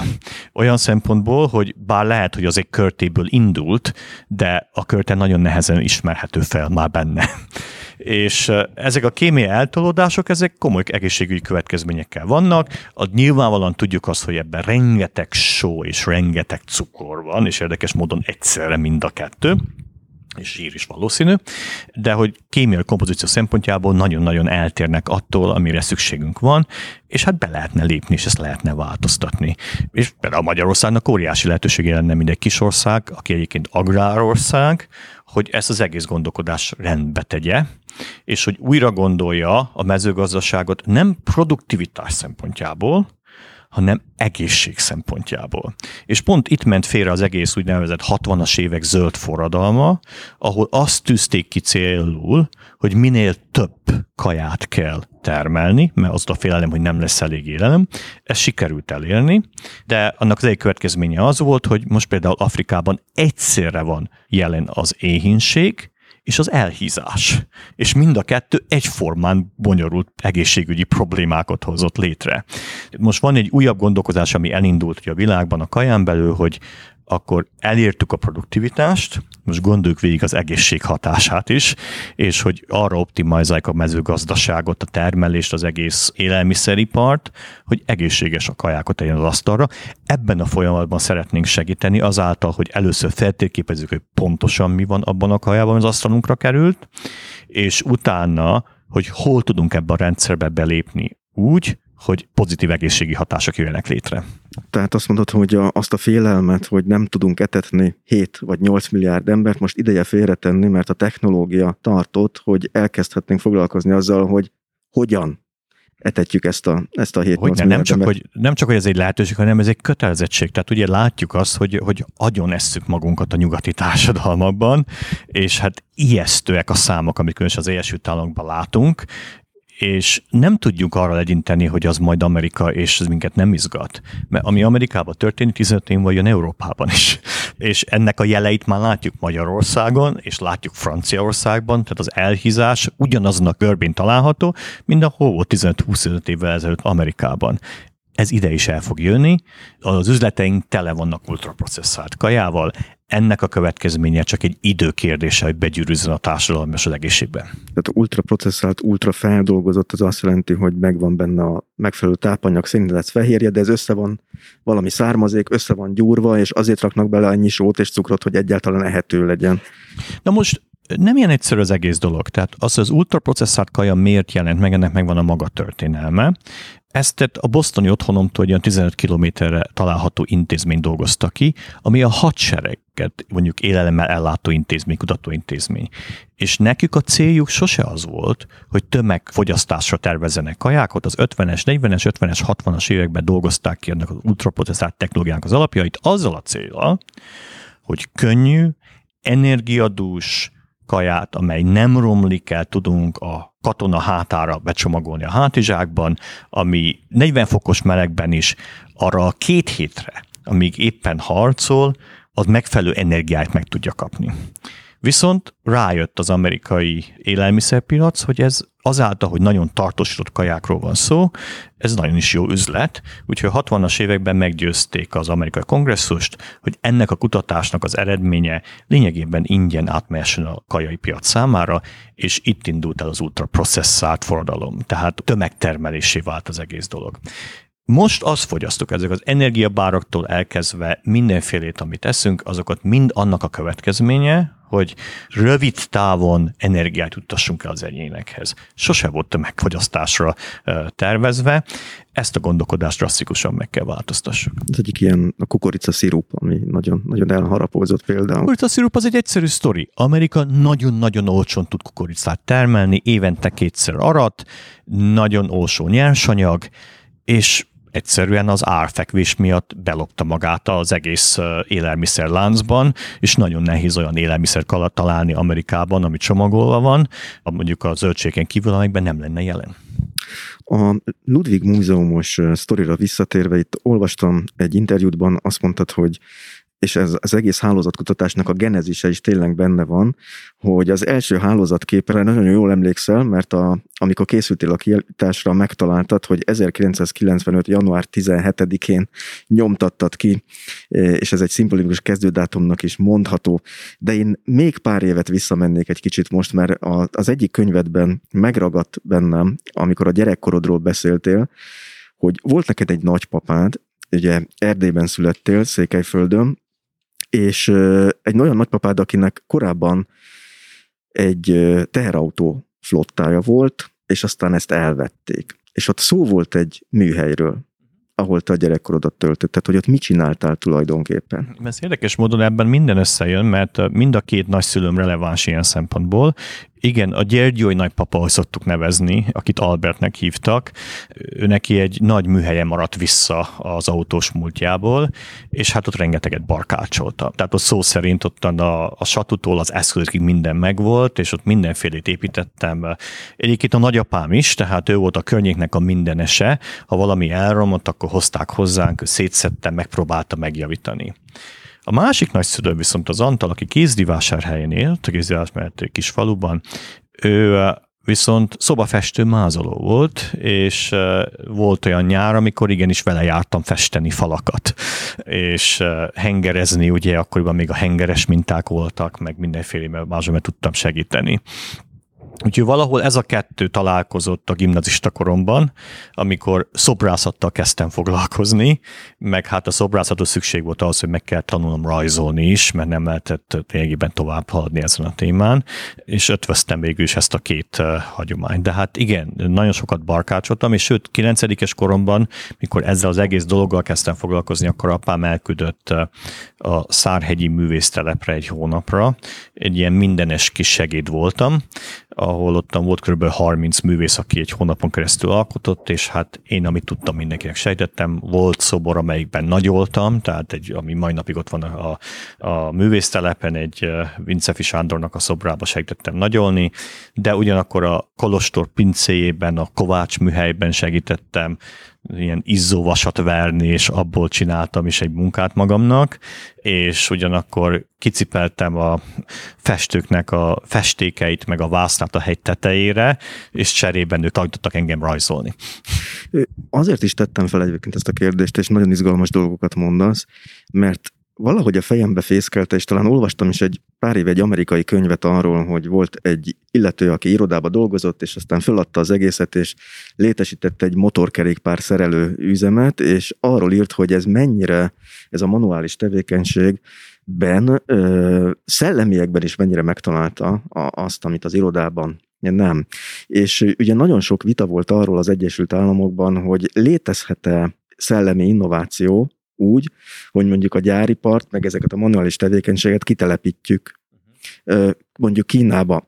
Lehet-e, hogy például az esetedben is, az, hogy te megtanultad manipulálni a körülötted lévő világot, fogtál egy fogaskereket, láttad, hogy hogy működik, hogy egy két fokkal eldöntöd, akkor már nem úgy, hogy ez inspirálólag hat a képzelőerőre, a gondolkodásra, és a másik kérdés ezzel kapcsolatban most egy kicsit komplikált lett, de mindjárt befejezem, hogy nem veszélyese ezektől a tevékenységektől megszabadulnunk, és azt mondanunk, hogy mi innentől kezdve csak gondolkodunk, mi leszünk a világ gondolkodó műhelye, a többiek meg majd gyártanak, hogy ez nem jut majd vissza.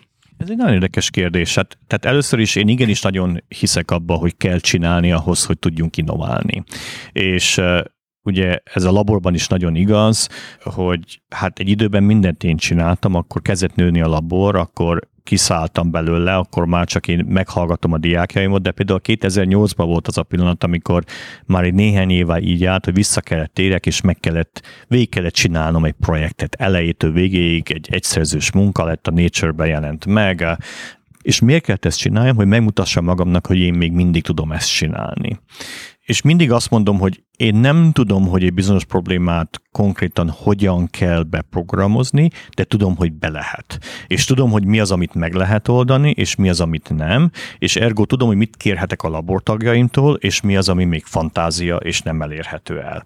És ezt a tudást kell megszerezni. Na most sokszor ezt manuálitáson keresztül kell megszerezni, és hogy én itt lehetek Magyarországon hosszú időn keresztül, most már itt vagyunk egy fél évvel, bízom bele, hogy még jövő nyárig legalábbis, hogy én Magyarországot ezt lényegében egy ilyen tanuló területnek használom, ahol tényleg tegnap is több órát töltöttem egy műhelyben, ahol ilyen különböző munkákat valósítunk meg. Ugyanis miről szól a Ludwig kiállítás? Számomra pont arról szól, hogy kivegyük a virtuális térből ezeket a munkákat is behozzuk egy fizikális térben. Tehát, hogy elérhetővé tegyük, érezhetővé, egy más érzékszerven keresztül felfoghatóvá tegyük ezeket a munkákat, és számomra ez a folyamat nagyon is izgalmas. Hát megkeresni azt a médiumot, ahol az a tartalom, az az adat a legjobban tud érvényesülni. Nagyon szeretem azt, hogy itt bármilyen szakmában bármilyen mesterembere van szükség, vagy, vagy mesterember felül tudásra van szükség, az lényegében, mondhatni azt, hogy nem gyaloglási távolságon, de lényegében egy bicikli távolságon belül elérhető. És az a minőségű tudás, amiért Amerikában át kéne repüljek, tegyük fel, új Mexikóban 5 órát kéne repüljek, hogy elérjem, az itten egy nagyon kis távolságon belül elérhető. Tehát itt rengeteg emberrel dolgozok, akik megvalósítanak, segítnek megvalósítani különböző ötleteket, a fizikai térben hozzák ezeket a dolgokat. Ilyen volt a MOME csapat a Ludwig számára, de például a német ZKM kiállítás számára is dolgozunk egy csapattal két munkán, és ezeken keresztül tanulom azt, hogy meg tudom valósítani a dolgokat. És hát sokat bütykölök én kézzel is, például az elmúlt három este is akvarellel festettem, nem azért, mert én festményt akarok csinálni, hanem azért, hogy megértsem azt, hogy a különböző színkombinációk hogyan működnek együtt, mert éppen a szint kutatjuk a laborban, rengeteget olvastam ilyen szintörténeti munkákat, meg azt, hogy hogyan keverednek a színek, konkrétan kellett vízfestéket vegyek, a lányomtól loptam el a vízfestéket, ecseteket vásároltam, papírt vásároltam, hogy érezzem azt, hogy ez a keveredés tényleg úgy történik, ahogy a szakaimban leírják, hogy ergo, mikor a diákommal beszélek, aki teljesen számítógépen végzi ezt a kutatást, a megfelelő tanásra rálátást tudjam adni. Épp akartam kérdezni, hogy nem egyszerűbb a Photoshopban megnézni valami szimulációval, hogy mi történik? Végül a végső termék azon keresztül kell megélni, de a, a színben az az érdekes, hogy két nagyon különböző színelmélet van. Az elnyelt szívek elmélete az, amikor festéken keresztül keverek, és a másik pedig az emitált színek elmélet, amit a számítógépeken keresztül látunk. És ez nagyon más mechanizmuson keresztül történik a kettő, és a színelmélet is szét van szakadva erre a két irányra. A klasszikus színelmélet Götétől kezdve egészen Albercig az mindig is a festék alapú színekre gondol, de viszont manapság a fogyasztásunk az teljesen a képernyőn keresztül történik, és a, a gyártás folyamat is a képernyőn keresztül történik. Tehát Photoshopon tervezzük meg a munkát. Még a fotósok is azon dolgozzák most már ki a végső formát, és utána teszik vissza papírra. Ezért ezt a kettőséget meg kell értsük, és a közöttük található függvényeket, amelyeket át tudjuk képezni egyiket a másikban. Ennélkül nem tudunk lényegében lehaladni, úgyhogy ehhez meg kellett próbáljam. De ugyanakkor itt volt a, nálam egy nagyon ismert fotós is, a Tom Bordzoli tegnap este, aki viszont a fényeket segített nekem beállítani ahhoz, hogy megértsem azt, hogy hogyan tudom például lefotózni ezeket a dolgokat. Tehát nagyon érdekes számomra az a tény, hogy ugye kb. 9 nagyságrendű frekvencia változás van, ami a, az elektromágneses sugárzást illető, de mind a mellett mi egy fél nagyságrendet látunk, ugye, az a vizuális spektrum. És úgy szoktam erről gondolkodni, hogyha egy idegen bolygós lény megjelenne és eljönne a Ludwig Múzeumban, vagy bármely a Nemzeti Képtárba, annak a valószínűsége, hogy pont azon a vizuális spektrumon keresztül lásson, mint mi, az lényegében nulla. Az körülbelül annyi, mint hogyha én földobnék most itten egy 100 forintost, és azt remélném, hogy pont a, a Rákóczi út közepén levő vonalra fog találkozni. Tehát lényegében nulla ennek az esélye. Ergo valószínű, üres vásznakat fog látni. Tehát egy nagyon is emberi, szűk vizuális formához tartozik az, hogy mi a színeket látjuk. És hogyan gondolkozunk el az emögött található tudományról, a szín és a forma kapcsolatáról, mikor egy ilyen szűk tartományra van ráépítve az egész látás pszichológiája. De elképzelhető, hogy pont a különböző laboratóriumokban majd készülnek olyan eszközök, amelyek kiterjesztik ezt, a, ezt az észlelést. Ezek Gondolom. már vannak, ezek már léteznek, tehát lehet ugye infravörös érzékelőket találni, csak az, ahhoz még, még egy innovációra van szükség, egy olyan agyimplantumra, amelyiken keresztül, hogyha ezt felteszem, akkor az agyamba tudom érezni ezt az információt. Téged riasztanak, vagy lelkesítenek ezek a lehetőségek, hogy ilyen lesz? Szerintem agyimplantum lesz, és szükségünk van rá, ugye. Tehát az érzéki rendszerünk az nagyon limitált, a tanulási módszertanunk és az eszköztárunk az nagyon limitált.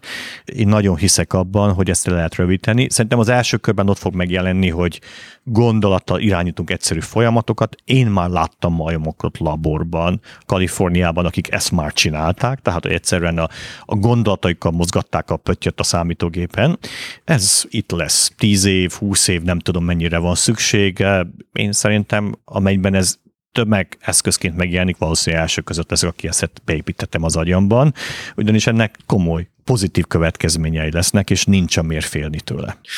Most csak így arra gondolok, hogy fölébredek, és véletlenül rosszra gondolok, és akkor nem azt csinálja a kis kurzor a képernyőn, amit szeretnék. Igen, de ez, szerintem ez, ez túlságos óvatosság. Ugye sokkal butábbak lesznek ennél. Lényegében olyan limitációk lesznek, hogy arra gondolok, hogy fel szeretném húzni a, mit tudom én, a függönyt, és hogyha van erre egy rutin, akkor azt meg tudja csinálni. Ugyanúgy, mint az Alexa világa, meg a Siri világa már érti az emberi beszédet, de nagyon limitált, hogy mit tud csinálni. Tehát, Ezeket tehát, használod egyébként? Hogyne, hogyne, hogyne. Én a Sirivel meg az Alexával, minden szobánkban van Alexa a Jóban minden otthonunkban, és a Siri is naponta használom, de nagyon triviális dolgokra, hogy Siri, költsél fel 20 perc múlva, tudod, vagy ilyesmikre, de azért egy intellektuális beszélgetés, vagy komolyabb információt már nem lehet kérni, mert azonnal azt fogja mondani, hogy nézzük meg a webet.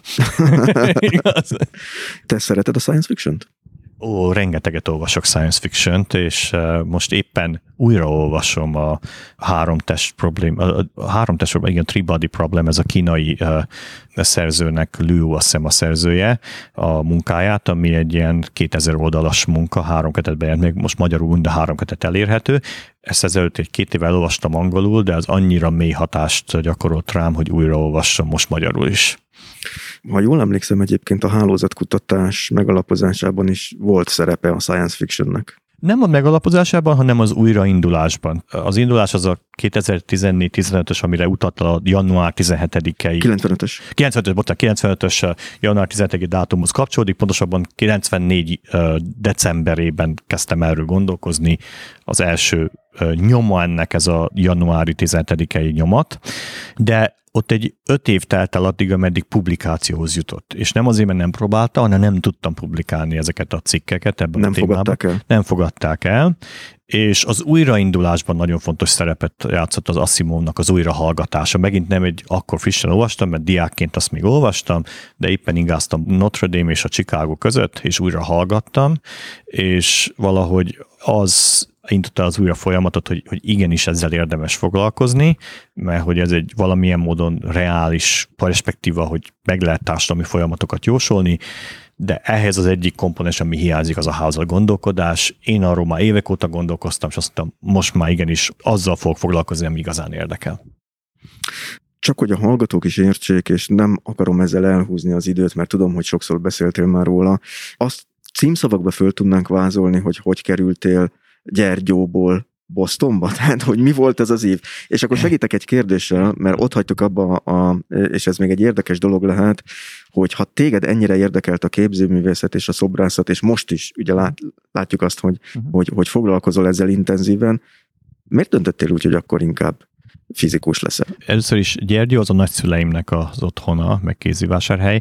Én Balánbányán nőttem fel, ami Csíkszentdomokos mellett egy ilyen bányaváros volt, majd gimnazista korában költözött be a város, a család költözött be Csíkszeredába, és ott volt, amikor találkoztam a képzőművészettel, ez annak volt köszönhető részben, hogy az édesapám a művészeti iskolának volt az igazgatója, és hát bementem az egyik műterembe, éppen szobrászat volt, és kezdtem én is próbálkozni vele. Egy Ferenc Ernő szobrász volt, aki azt tanította, és hát az inspirálta az első faragásomat, igazából fába kezdtem faragni de ugyanakkor miközben kezdtem járni szobrászatórára, gyúrni, tehát ilyen agyakban dolgoztam meg rajzórára, egyre jobban ment a fizika.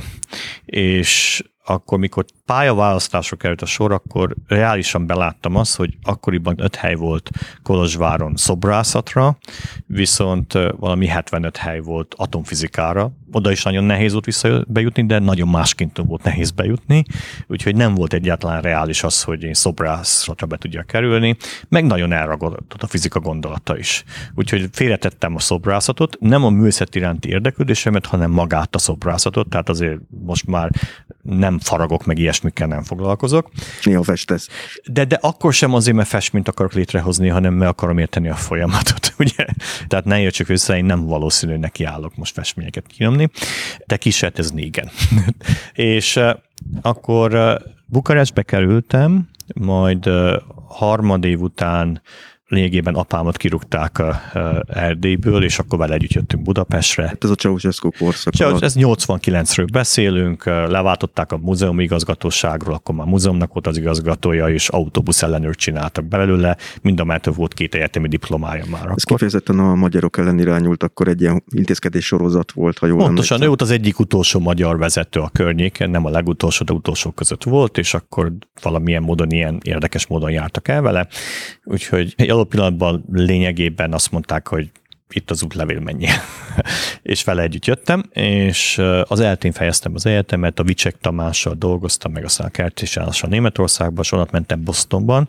Boston University-n doktoráltam, majd három év után kerültem az IBM-hez, és ottan egy néhány hónap az érkezésem után találkoztam házatokkal, azon keresztül kíváncsi voltam, hogy az IBM mivel foglalkozik.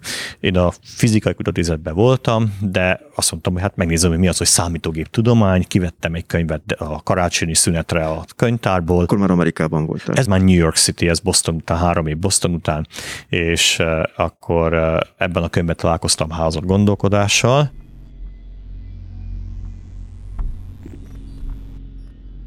Részlet a Behálózva című könyvből.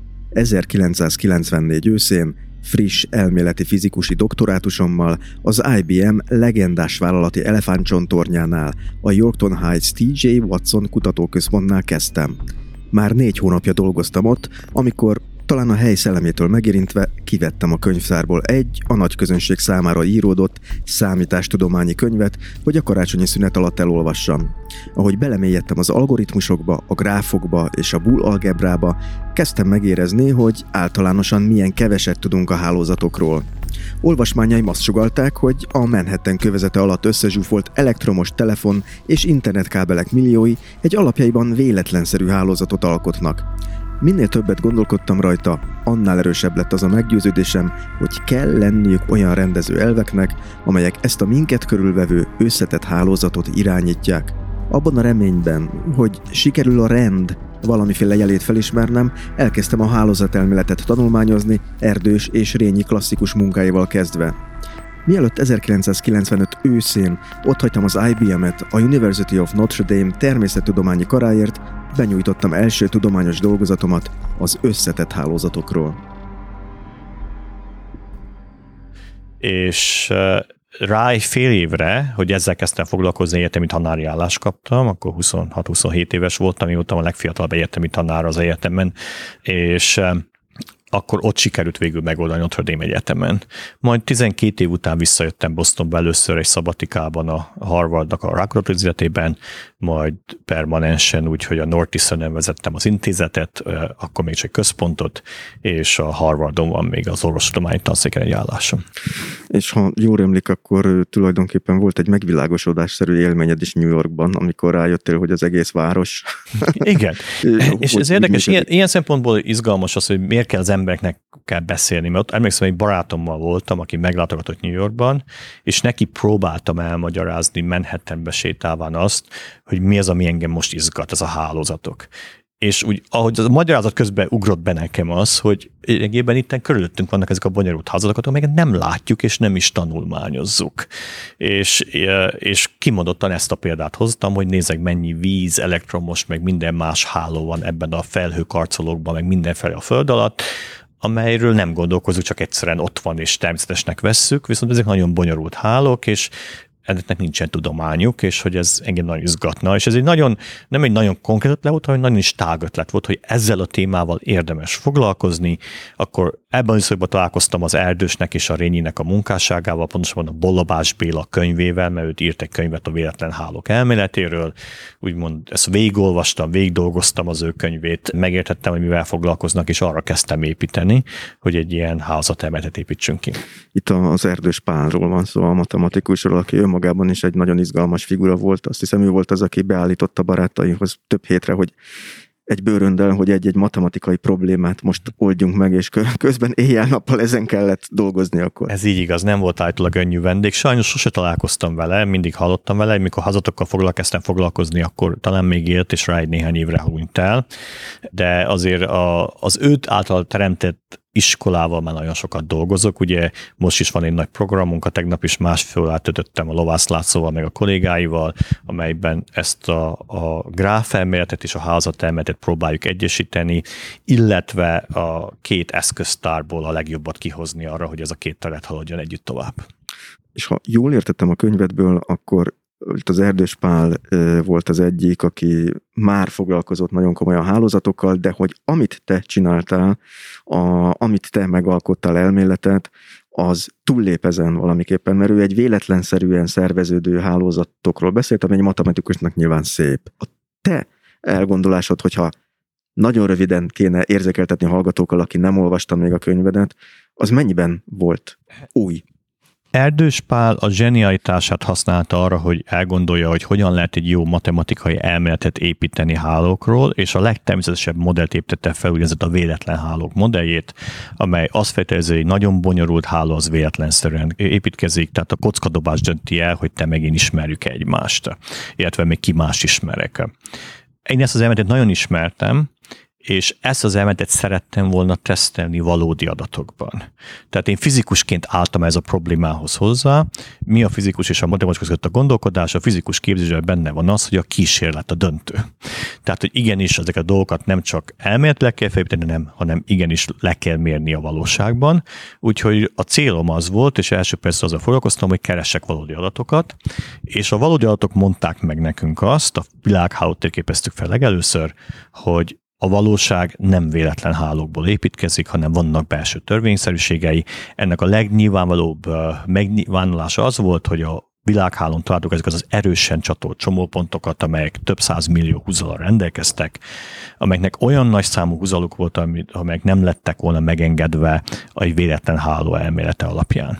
Úgyhogy lényegében az első cikkünk arról szólt, hogy a valódi hálók azok nem véletlenek, hanem és akkor erre építettünk egy elméletet, hogy miért olyanok, miért jelennek meg a nagy csomópontok, ezeket neveztük, ezeket a hálókat skála független hálóknak, illetve megmagyaráztuk a mechanizmusát. Mind a mellett a véletlen hálók elmélete igenis jelen van a gondolkodásunkban, a tankönyvem azzal kezdődik, ugyanis az, hogy hogyan néz ki a véletlen és hol van a rend, ahhoz először mindig meg kell nézzük azt, hogy ha egy bizonyos tulajdonság megjelenik már a véletlen hálókban, akkor az ő véletlennek a következménye. Ha viszont nem magyarázható meg a véletlen hálóval, akkor kell gondolkozni róla, akkor már el kell gondolni, hogy milyen elméletekre van szükség, hogy megmagy- megmagyarázzuk. De ugye a tudománynak pontosan az a lényege, hogy szétválasztjuk a véletlent a törvényszerűségektől. És ehhez mindig a véletlenből kell indulni, és ennek az alapjait az Erdős és a Rényi Alfred munkássága rakta le. A társadalom számára, hogyha, hogy ezt például egy társadalmi hálóra szeretnénk alkalmazni, akkor az azt jelenteni, hogy az átlag embernek, a szociológusok megmutatták körülbelül ilyen ezres nagyságrendű az ismeretségi hálója, tehát ki az, aki körülbelül hány ember ismerünk úgy, hogy, hogy felismerjük az utcán, illetve köszönjük viszonyban vagyunk egymással, és akkor, hogyha a társadalom véletlen háló van, akkor az úgy néznek ki, hogy az átlagember ezer más egyént ismer, de a legnépszerűbb ember, aki a legtöbbet ismer, az körülbelül olyan 1150 embert ismerne, és a legkevésbé az 850. Tehát nagyon szűk korlátok között mozogna az, hogy mennyire különbözünk az ismertségkörünket tekintve, viszont tudjuk, hogy ez nem így van. Tehát tudjuk azt, hogy vannak egyének, akik tényleg hihetetlenül sok embert ismernek, és vannak nagyon sokan, akiknek ez nem igényük, és nem is, nem is tényleg nem is törekednek arra, hogy sok emberrel kapcsolatban legyenek, vagy ismerjenek, hanem úgymond egy ilyen magányos életet folytatnak, és ez egyéni döntés is lehet, mert körülmények következménye, de hogy a variabilitás sokkal nagyobb, mint egy, amit egy véletlen háló mutatna nekünk. Miért kellett ahhoz 1995-ig várni, hogy, hogy valaki jöjjön, mint a népmeséből egyébként, Erdélyből, és meg, megmutassa a világnak, hogy, eh, hogy uh-huh. hát a hálózatokról mostantól egy kicsit másképpen lenne érdemes gondolkozni. Ugye mi a laborban sokkal foglalkozunk a tudomány tudományával is, egyébként most jelent meg egy ilyen című könyvem magyarul is a, a, egy néhány héttel ezelőtt, és ezen keresztül én nagyon hiszek abban, hogy a tudományt nem a zsenik viszik előre, hanem a lehetőség, az eszköztár. És az, hogy mi ezt 99-ben tudtuk ezt megcsinálni, az annak köszönhető, hogy nem volt nagy mennyiségű adat, tehát nagy hálóról nem volt térkép. Illetve mondani azt, hogy volt egy vagy kettő, de azok nem volt olyan kezekben, hogy lehetett ezt így tanulmányozni. Tehát nem volt általában adatok számára elérhető nagy térkép. Az internet adta meg annak a lehetőségét, hogy rengeteg szétszólt adatot össze tudtunk gyűjteni olyan formában, hogy tanulmányozhatóvá vált mindegy háló, illetve az internet önmagában is egy hálóként, egy ilyen mintaként szolgált. Nem véletlen az, az első háló, amit feltérképeztünk, az a világháló volt, mert az könnyen megtehető volt digitálisan a számítógépek segítségével.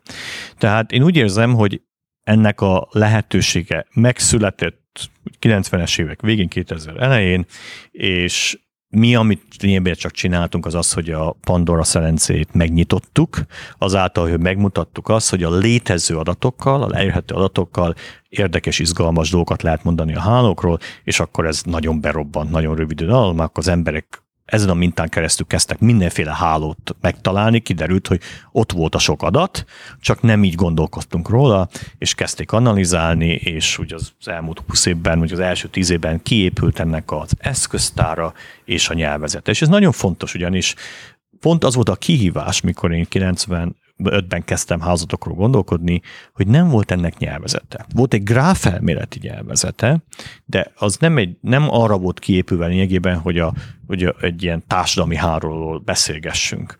És egy szűk, nagyon csak a szakma által ismert nyelvezet volt, úgyhogy lényegében a házatelméletnek az egyik eredménye tulajdonképpen az, hogy létrehozott egy sereg nyelvet, fogalmat és metrikát, amelynek segítségével ma, ha kezünkbe kerül egy háló, akkor azonnal tudjuk, hogy hol kell kezdeni annak a tanulmányozását.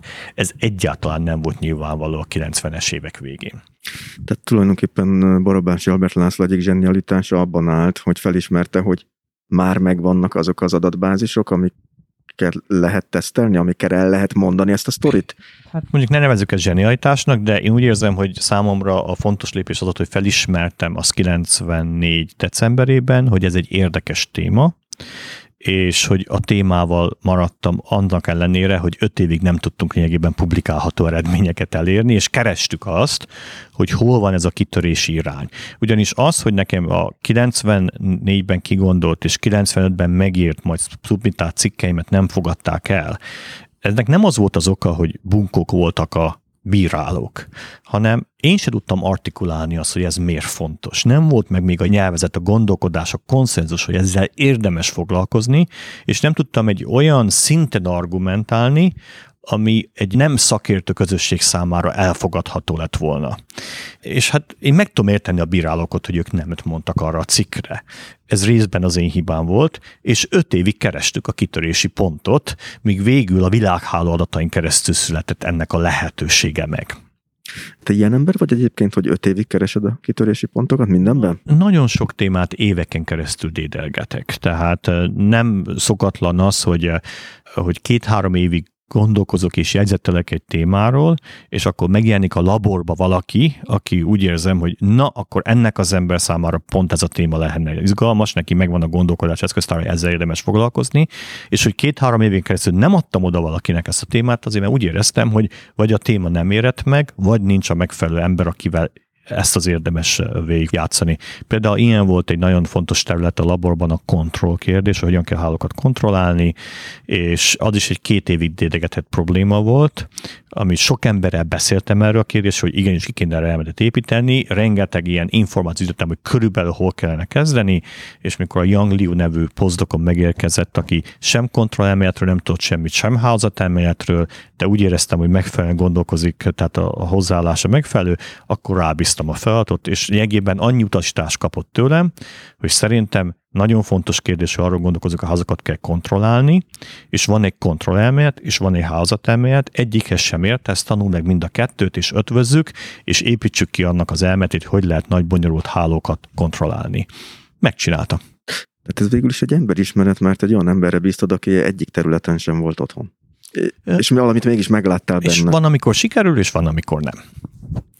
Hány embert vezetsz egyébként ott a Barabási lebben? Hát én mindig azt szoktam mondani, hogy durván 30 vagyunk a laborban, és ez a méret ez nem eszköztár vagy pénzfüggő, hanem intellektuális kapacitás függő, ennél több embert nem tudok vezetni, tehát nem tudok odafigyelni a projektjeikre olyan mértékben, hogy érdemes le ott legyenek a laborba, úgyhogy ez a szám, ez nagyjából stabil marad.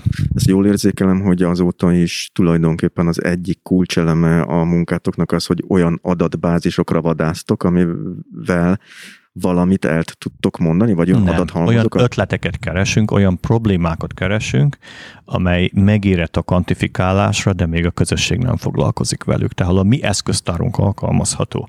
Na most ennek az egyik része az adatbázis is, de nem mindig. Például a kontrollhoz nem volt szükség adatbázisra.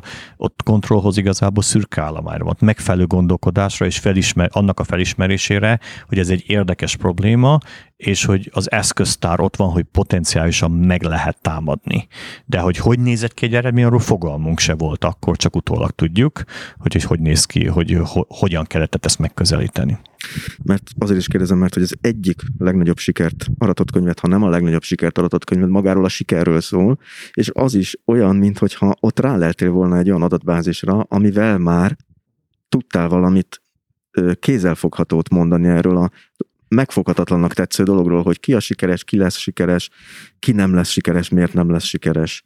Én nem tudom, te melyik adatbázisra gondolsz, mert szerintem a képlet mögött legalább 10-20 adatbázis van. Azt hiszem az első egyik fontos volt a hollywoodi ö, ö, adatbázis. Ó, hát az már nagyon rég mhm. volt. Az már, az már meg volt 99 óta igazából. Nem, ott a sikergondolkodásban megint arra volt szükség, hogy felismerjük a Dashun Wang diákommal, akik diákon volt akkor együtt azt, hogy megérett a helyzet arra, hogy ezzel a problémával lehet kvantitatív módon foglalkozni, és hogy nem, hogy egy adatopás van, hanem hogy sok adat van most már, és hogy ezt a kérdést föl lehet tenni. Ugyanis tényleg ilyen szempontból hiszek abba, hogy, hogy bizonyos problémákra meg kell érjen az idő, és ez nem csak egy komponensről szól, ugye. Tehát nem lehetett mondjuk bacikot nem lehetett felfedezni addig, ameddig nem volt mikroszkóp. A csillagászatról nem lehetett annélkül érdemese beszélni, hogy lett volna teleszkóp, ugye? És ugyanúgy minden szakmának megvannak az eszköztárai, ami ki kell épülni ahhoz, hogy a következő lépés meg lehet tenni. És itt nem feltétlenül arról van szó, hogy csak adatra van szükség. Például a sikerelméleti, szükség volt a hálózatelméleti eszköztára, és szükség volt az adatra, és szükség volt arra a bátorságra, hogy ezt a problémát fölvállaljuk, mindegy kutatási téma, és úgy keressünk adatokat, hogy erre tudjunk választ adni. De ott nem csak egy adatsor volt, ott benne volt a tudományos publikációs adatok, ugye, amelyek az elmúlt száz éve leírta ki, hol publikált, benne volt a művészeti adatsor, benne volt a sportról szóló adatok, és így tovább, és így tovább. Tehát rengeteg adatra építettünk, és lényegében minden fejezet valami más adatsorra épít. Csak azoknak a hallgatóknak mondom el, akik nem olvasták, hogy ez egyik leg... Van ilyen, aki nem olvasta a képedet Magyarországon? Szerintem nincs, de nekem mindig úgy kell tennem, mintha lenne, mert hogyha kettő van, akkor levelet fognak írni. de hogy ugye az egyik legfontosabb megállapítás az volt, hogy azon a területen, ahol nem mérhető a teljesítmény, ott a siker legnagyobb részben annak köszönhető, hogy milyen hálózatnak része vagy nem része az adott mondjuk művész, mert tipikusan az a terület az, ahol ugye nehéz mérni a teljesítményt. És ha jól tudom egyébként visszatérve itt a, a Ludwig Múzeumban lévő kiállításodra, ennek örvény vagy emellett készült egy olyan projekt is, ahol magyar művészek sikerességét vizsgáltátok, hogy erről pár szót tudnál mondani, hogy mert ez a magyarokat érdekelheti. Hogyne, hogyne, örömmel, és én valahogy úgy gondolom, hogy a számomra a képletkönyvnek a legfontosabb üzenete az, hogy a teljesítményed rólad szól, viszont a sikered rólunk szól. Tehát, hogy a sikert a közösség adja. És ennek sok következményei vannak, többek között, amit te mondtál, és tényleg, mikor a Ludwig kiállításnak a lehetősége megszületett, akkor már a nemzetközi művészeti hálóról szólt tanulmányunk meg volt jelenve, és felmerült annak a lehetősége, hogy egy gesztusként ezt az eszköztárt hozzuk Magyarországra haza, és rövidesen kiderült viszont, hogy az adatok nincsenek meg Magyarországon. Ami nemzetközi adatbázisokban volt Magyarországról, az egy nagyon limitált adatsor volt, ugyanis egy ilyen nyugati szemszögből nézte a magyar kiállítási tereket, és nagyon kevés kiállítástér volt benne. Úgyhogy egy nagyon is profi önkéntes csapat segítségével fölvállaltuk ezt 2019. januártával kezdve, hogy föltérképezzük a digitálisan elérhető adatokat, és fontos az, hogy nem minden adat volt a kezünkben, hanem csak az, ami digitálisan elérhető volt, és lényegében összeraktunk egy olyan adatbázis, amelyikben minden magyar kiállításra, amelynek valamilyen módon digitális nyoma volt megjelent, és ennek segítségével visszaépítettük a művészeknek a trajektóriáját, majd ebből egy néhány munka született meg. A művészháló, ahol a művészek vannak egymásra összekapcsolva, Ludwig Múzeum lépcsőházában van egy óriási 30 méteres szobor, amely a száz élő magyar művésznek a kapcsolati hálóját, közös kiállítási hálóját ábrázolja, de 920 művészről található bent a kiállítótérben egy hasonló térkép, és mindaz a 2300 művészről, akiről kiállítást találtunk Magyarországon, az azok közötti háló is megtekinthető egy virtuális valóság eszközzel, ami a kiállítótérben van és most dolgozunk egy tanulmányon, ami könyvformába fog valamikor tavasszal megjelenni, amely leírja a módszertanát, illetve leírja az ezen keresztül talált eredményeket. Én úgy gondolom, hogy ez a folyamat olyan szempontból fontos, hogy a óriási a túltermelés a művészeti piacon, nem csak a képzőművészetben, a minden, tehát Hollywood tele van kiszolgáló lányok, akik színészek szeretnének lenni, és így néhányból lesz is. Tehát ez a kulturális piacra jellemző, és különösen a képzőművészeten belül ezt valamilyen módon szűrni kell, és egyre inkább adatok módon szűrnek a nemzetközi piacon, vagyis az, hogy mennyire látható egy művész, mennyire elérhető, és hogy hol lett ő kiállítva. És már vannak nemzetközi adatbázisok, ahol a magyarok nincsenek nagyon erősen jelen, amely lényegében tükrözi ezeket a különböző mértékeket. Úgyhogy ha azt szeretnénk, hogy a magyar művészet megfelelő nemzetközi kontextusban megjelenjen, ahhoz folytatni kell azt, amit magyar művészet és a galériák nagyon sikeresen csináltak a 60-as, 70-es éves generációval, bejutották a nagy múzeumokban, de ugyanakkor az összes generáció számára meg kell jelentetni őket a nemzetközi adatbázisokban. Tehát itt van még egy lehetőség arra, hogy ez, amit mi csináltunk, ez ne egy lezárás legyen a folyamatnak, hanem egy, egy kiinduláspontja. Én szerintem a magyar művészeti közösségnek és a mögöttük levő intézménynek föl kéne vállalni azt, hogy egy napra kész, állandóan friss adatbázis jön létre, és hogy ezt ne belterjesen tartsuk, hanem hogy igenis ezt megosszuk a nagy adatbázisokkal, hogy ezen keresztül a magyar művészek megfelelő pozícióba kerüljenek. Ugyanis egy nemzetközi adatbázison belül minél jobb helyen vannak a magyar művészeknek kiállításai, annál előkelőbb helyet kapnak, ergo annál jobban láthatók válnak a nemzetközi világ számára. De mi az, hogy jó helyen van valaki kiállítva? Hát ez részben van szó itt a nagy nyugató intézményekről, de a baj az, hogy a, ők nem ismerik a magyarországi intézményeknek a presztízsét, mert nincsenek rendesen beértékelve. Tehát azáltal, hogy az adatokat felajánlnak a nagy adatbázisok számára napra kész formában, akkor ez egy nagyot lejtene előre a magyar művészeken, ugyanis több adat volna róluk, ergo magasabb ranglistára kerülnek, magasabb pozícióban. Tehát amit én sokat gondolkozok erről, hogy ezt valahol föl kellene vállalni a magyar közösségnek, és hogy ezt tovább kell vinni ezt a gondolkodást. A mi célunk az volt, hogy ugye most a 21. század elején, a Covid kezdetén egy körképet adjunk arról, hogy mi történt az elmúlt 30 évben, és ebben nem fér be sajnos a kapacitás, hogy ezt tovább tudjuk folytatni. Tehát az a lényeg, hogy itt is egyenként felépítettétek az ebben a kutatásban résztvevő vagy szereplő művészeknek az életpályáját ilyen szempontból, és az ennyire számít, hogy ki hol jelenik meg, hogy sikeresnek mondható egy művész, vagy nem sikeresnek? Csak ez számít végül is. Az, hogy ez a Coca-Cola doboz, ez most egy műkincse, vagy pedig egy kidobható tárgy, az attól függ, hogy hol van. Itt ezen az asztalon, az intézményen belül ez egy tárgy, amit ki kell dobni a szemétben, vagy reciklálni kell, az volna a legfontosabb róla. Viszont ha ugyanezt egy bura alatt látnád a Ludwig Múzeumban vagy a MoMA-ban, egy fontos művésznek az aláírásával, akkor ez műtárgyá válna teljesen a kontextustól függ az, az, hogy, hogy ez műtárgya és mennyi az érték, az attól függ, hogy kitette oda, hol lett korábban ez kiállítva, és annak a művésznek a munkái hol lettek korábban kiállítva, vagy mennyire adták el korábban a művésznek a munkáit. Tehát ez a Coca-Cola doboz, ez akár érhetne 100 ezer dollárt is egy megfelelő kontextusban, avagy kell fizetni azért, hogy elvigyék. és pont ez az érdekes a kortárs művészetben, hogy nagyon-nagyon nehéz és majdnem reménytelen objektíven csak a munkát tanulmányozva értéket meghatározni. Az érték teljesen kontextus függő, nem lehet szétválasztani a művésztől, illetve a művésznek a trajektóriájától. Tehát ez azt jelenti, hogy egy kurátor egyszer már a, mondjuk a New Yorkban, egy neves múzeumban azt mondta, hogy ez a coca doboz, ez már pedig művészet, akkor jó eséllyel a, a világ összes neves múzeumának kurátora is azt fogja mondani, hogy mivel ő azt mondta, akkor akkor mi is mondjuk azt? Igen, de a kurátor nem fogja egyszerűen megragadni ezt a coca azt mondani, hogy ez művészet, ha nincsen neki megfelelő előélete. Tehát pontosan ez a mitosz, ugye, hogy ha én nagyon jó festményeket festek, vagy szép szobrokat csinálok, vagy mindegy, hogy milyen jelzőt használunk erre, előbb-utóbb jön az a New Yorki kurátor, és meglátja a munkámot, és beviszi abban a kontextusban. Nem így történik.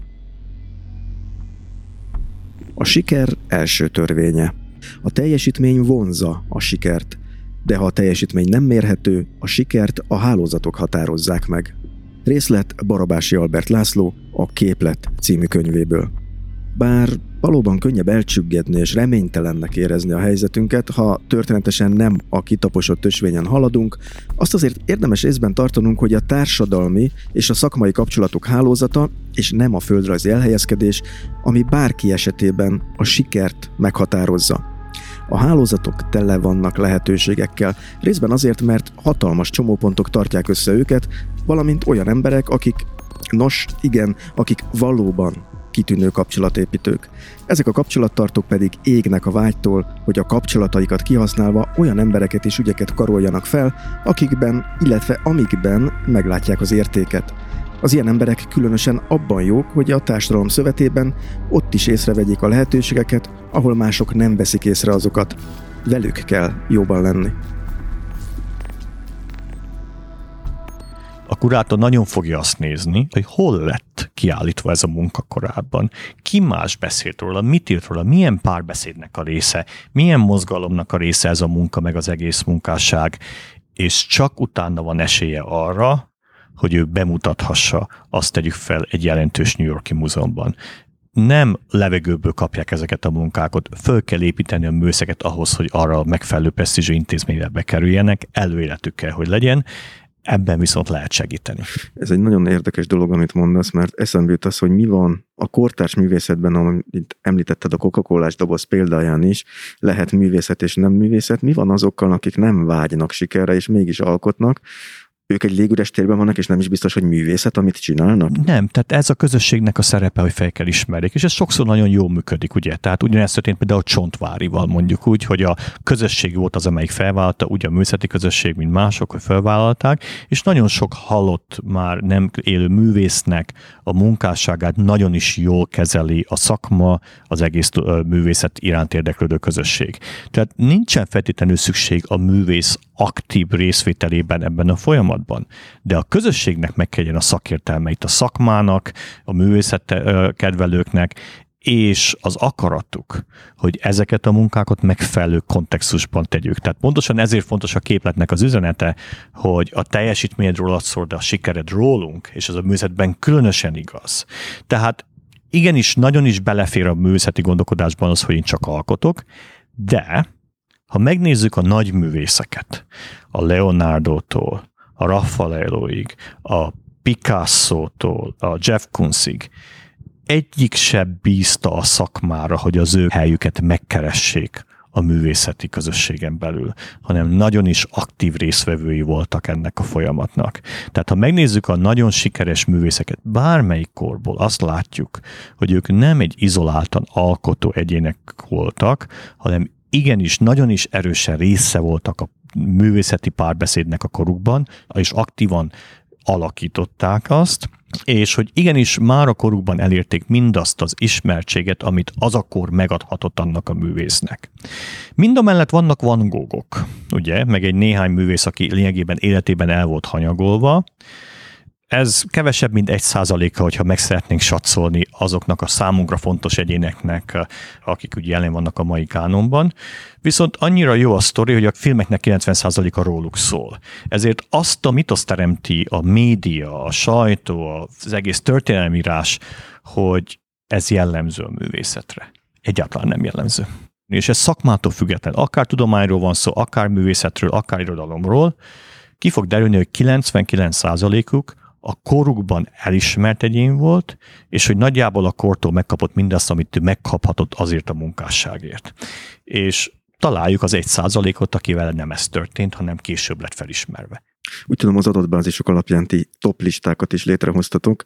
Volt számodra meglepetés, hogy mi jött ebből ki? Rengeteget tanultam benne. Egyébként a ranglisták azok ott vannak a Ludwig Múzeum falán, meg lehet nézni, nem is egy van, hanem hat pont, azért van hat belőle, mert ezzel akarjuk elezni, hogy nincs egy abszolút mérték, amivel sorba lehet a műszeket állítani, különböző kritériumok alapján különböző sorrendek jönnek létre, de azért az élen körülbelül ugyanazok az enyének találhatnak, tehát azért van valamilyen konszenzus a különböző mértékek között, és én nagyon sokat tanultam a magyar művészetről óra. Ahogy ezek a listák kezdtek kiépülni, én a beszélgetések során állandóan a Google hogy ki ez a művész? Most nézzem meg, hogy milyen a munkái, mert nem hallottam korábban róla. Tehát az adatok azt dobták ki, hogy, hogy ez, hogy ez ne, hogy ne. És, sőt, manapság, ha becslétek egy kiállításra, nem meglepő az, szóval nem, nem ritka az, hogy akkor eléveszem a telefonomon, és megnézem a listán, hogy hol található az egyén, hogy úgy érezzem, hogy körülbelül mely fekvésben van. De ugyanakkor lehet az a lista nagyon félrevezető, ugyanis nyilvánvaló, hogy előkelőbb helyet kap a listán egy idős, hosszú életpályával rendelkező művész, akiről sokkal több alatt van, mint egy kezdő művész. Tehát óvatosan kell ezzel bánni. Az, hogy valaki 33 ezek a listán, egy fiatal művészről van szó, az egy nagyon előkelő hely lehet, mert az első 20 helyet a Vassarelik, meg a Mohol nagyék, meg a Maurel Dórák elfoglalták. Volt belőle sértődés, hogy ki hol van a listán, és miért nincs rajta, vagy miért van rajta az, miért nincs rajta ez? Hallottam zörejeket, de még hozzám nagyon konkrétan a szemembe senki sem mondta, és mindig azt szoktam mondani erre, hogyha valaki ezt kérdéseszi fel, hogy ez a lista nem a művészetéről szól egy művésznek, hanem az ő láthatóságára adatokon keresztül. Tehát, hogyha úgy érzi, hogy nem megfelelő helyen van, akkor kezden azon gondolkozni, azok az intézmények, akik őt támogatják, ahol kiáll, megfelelő módon kommunikálják-e azt, hogy ő ki lett állítva ott, és elérhető róla az adat, és hogyha ezt érdekli és szeretne valamit tenni, akkor ez a módja, hogy rend segítsen, és nem csak abban fog segíteni, ez a listán jó helyen fog kerülni, hanem ezen keresztül bekerülhet sokkal könnyebben a nemzetközi körforgásba. Hát itt a hálózat mondja meg a, a, to, a top listát. Úgy tudom, hogy te is nagy műgyűjtő vagy, hogy téged befolyásol az, hogy mit vásárolsz, hogy ki hol áll ezeken a listákon?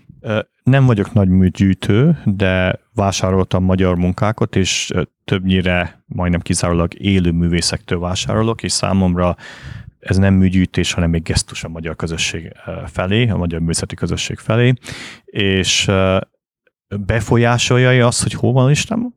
Az a listám az nagyon friss, ugye, tehát azt most egy ilyen uh, három hónapja fejeztük be, vagy négy hónapja, és a legtöbb munkát, amit vásároltam, az korábban volt, de most is vásárolok, és igenis befolyásolja, de többnyire konfirmált azt, amiket láttam. Mind a mellett vannak olyan munkáim, akik a lista első tízek között van, olyan műszekre szállnak az első tízben találhatók, és vannak olyanok, akik az 500. helyen vannak, és ez nem zavar.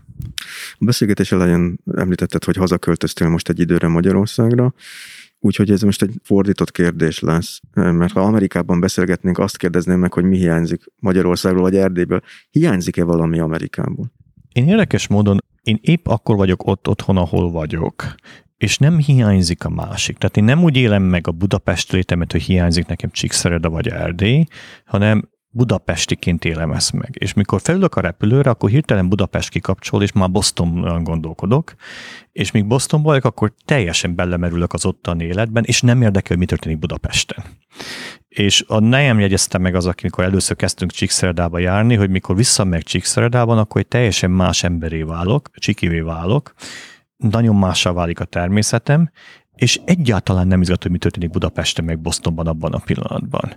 Tehát, hogy valahogy módon és siker nekem belemerülni ezekben a környezetekben úgy, hogy közben nem próbálok itt rengeteg labdát a levegőbe tartani, és gondolkozni, hogy mi van Csíkban, és mi van Bostonban, kivéve persze, hogyha ég a ház, akkor odafigyelek rá. Ez egy ilyen alkalmazkodó képesség, vagy, vagy honnan jön ez a ez az otthonos, otthon én, érzet. Én úgy gondolom, minden... hogy ez a koncentrálási képességem a tudományban is nagyon segít, hogyha leülök egy problémával foglalkozni, akkor azzal foglalkozok. Leülök egy interjút megcsinálni, akkor nem pont azon gondolkozok, hogy, hogy mi történik otthon, vagy hogy mi más kéne csinálják, akkor rád koncentrálok. Van olyan a fejedben, hogy mire akarsz koncentrálni a következő tíz évben? Tehát olyas féle dolog, amire azt mondod, hogy ez egy hosszú távú dolog. Kaja, Ugye... művészet. És nem említettük még a hallgatóknak, csak egy futólag mondom, hogy azért ez a gyakorlatban való megvalósítás is egy nagyon lényeges kérdés, mert több céged is van, ami azzal foglalkozik, hogy ültesse át ezeket a kutatásokat a gyakorlatba. Igen, de, de valahogy én a céget úgy tekintek, hogy az egy óriási lehetőség az, hogy egy nagyon professzionális csapat fölvállal, hogy a mi, mi ötleteinket elviszik a világban, és terméket csinálnak bele. Ezt nagyon támogatom, de nem erről szól az életem. És én csak segítem őket, de nem kontrollálom semmilyen módon őket. Nagyon jól tudják a CEO-k is mindig, hogy én ott vagyok, hogy segítsek, mikor szükségük van, de ez az ők sztoriuk, viszik a kutatást tovább, hogy mit csináltunk, és termékeket gyártanak belőle.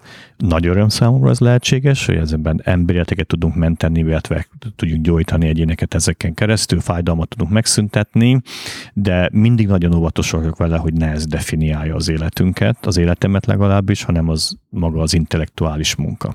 De ezekben tulajdonrészed van, ezekben a cégekben? Tulajdon, ezek alapítók vagyok, nyilván azon keresztül tulajdonrészeim is vannak természetesen, és van amelyiknek a bordján is ülök, nagyon sokat tanultam azon keresztül, hogy tényleg hogy működik egy ilyesmi, de nagyon jól tudják a kollégáim, hogy egyébként ez az ők sójuk, és nem az enyém. Mondtad, hogy a vezérigazgatóknak a sztoria. Mi a te sztorid? Hogy áll ez össze a fejedben így ennyi idő után? Figyelj, én mindig úgy élem magam meg, hogy ilyen régi vágású intellektuál vagyok Erdélyből, ugye, ahol igenis kötelessége és fölvállalható volt az intellektueleknek az, hogy ők különböző témákkal foglalkoznak és részt vesznek a társadalom életében. És ez engedi meg nekem az, hogy egyszerre tudjak művészettel és tudományjal foglalkozni, ami egyébként nem jellemző, Amerikára sokkal inkább a szakbarbárság jellemző, hogyha kutató vagyok, a kutató maradj, és hogy érdeklődhetsz más iránt, de ne vállalt fel aktívan. Az én világképemben ez belefér, mert hogy valahogy ezt tanultam Erdélyben, hogy ez nem csak hogy lehetséges, hanem szükséges is. volt mára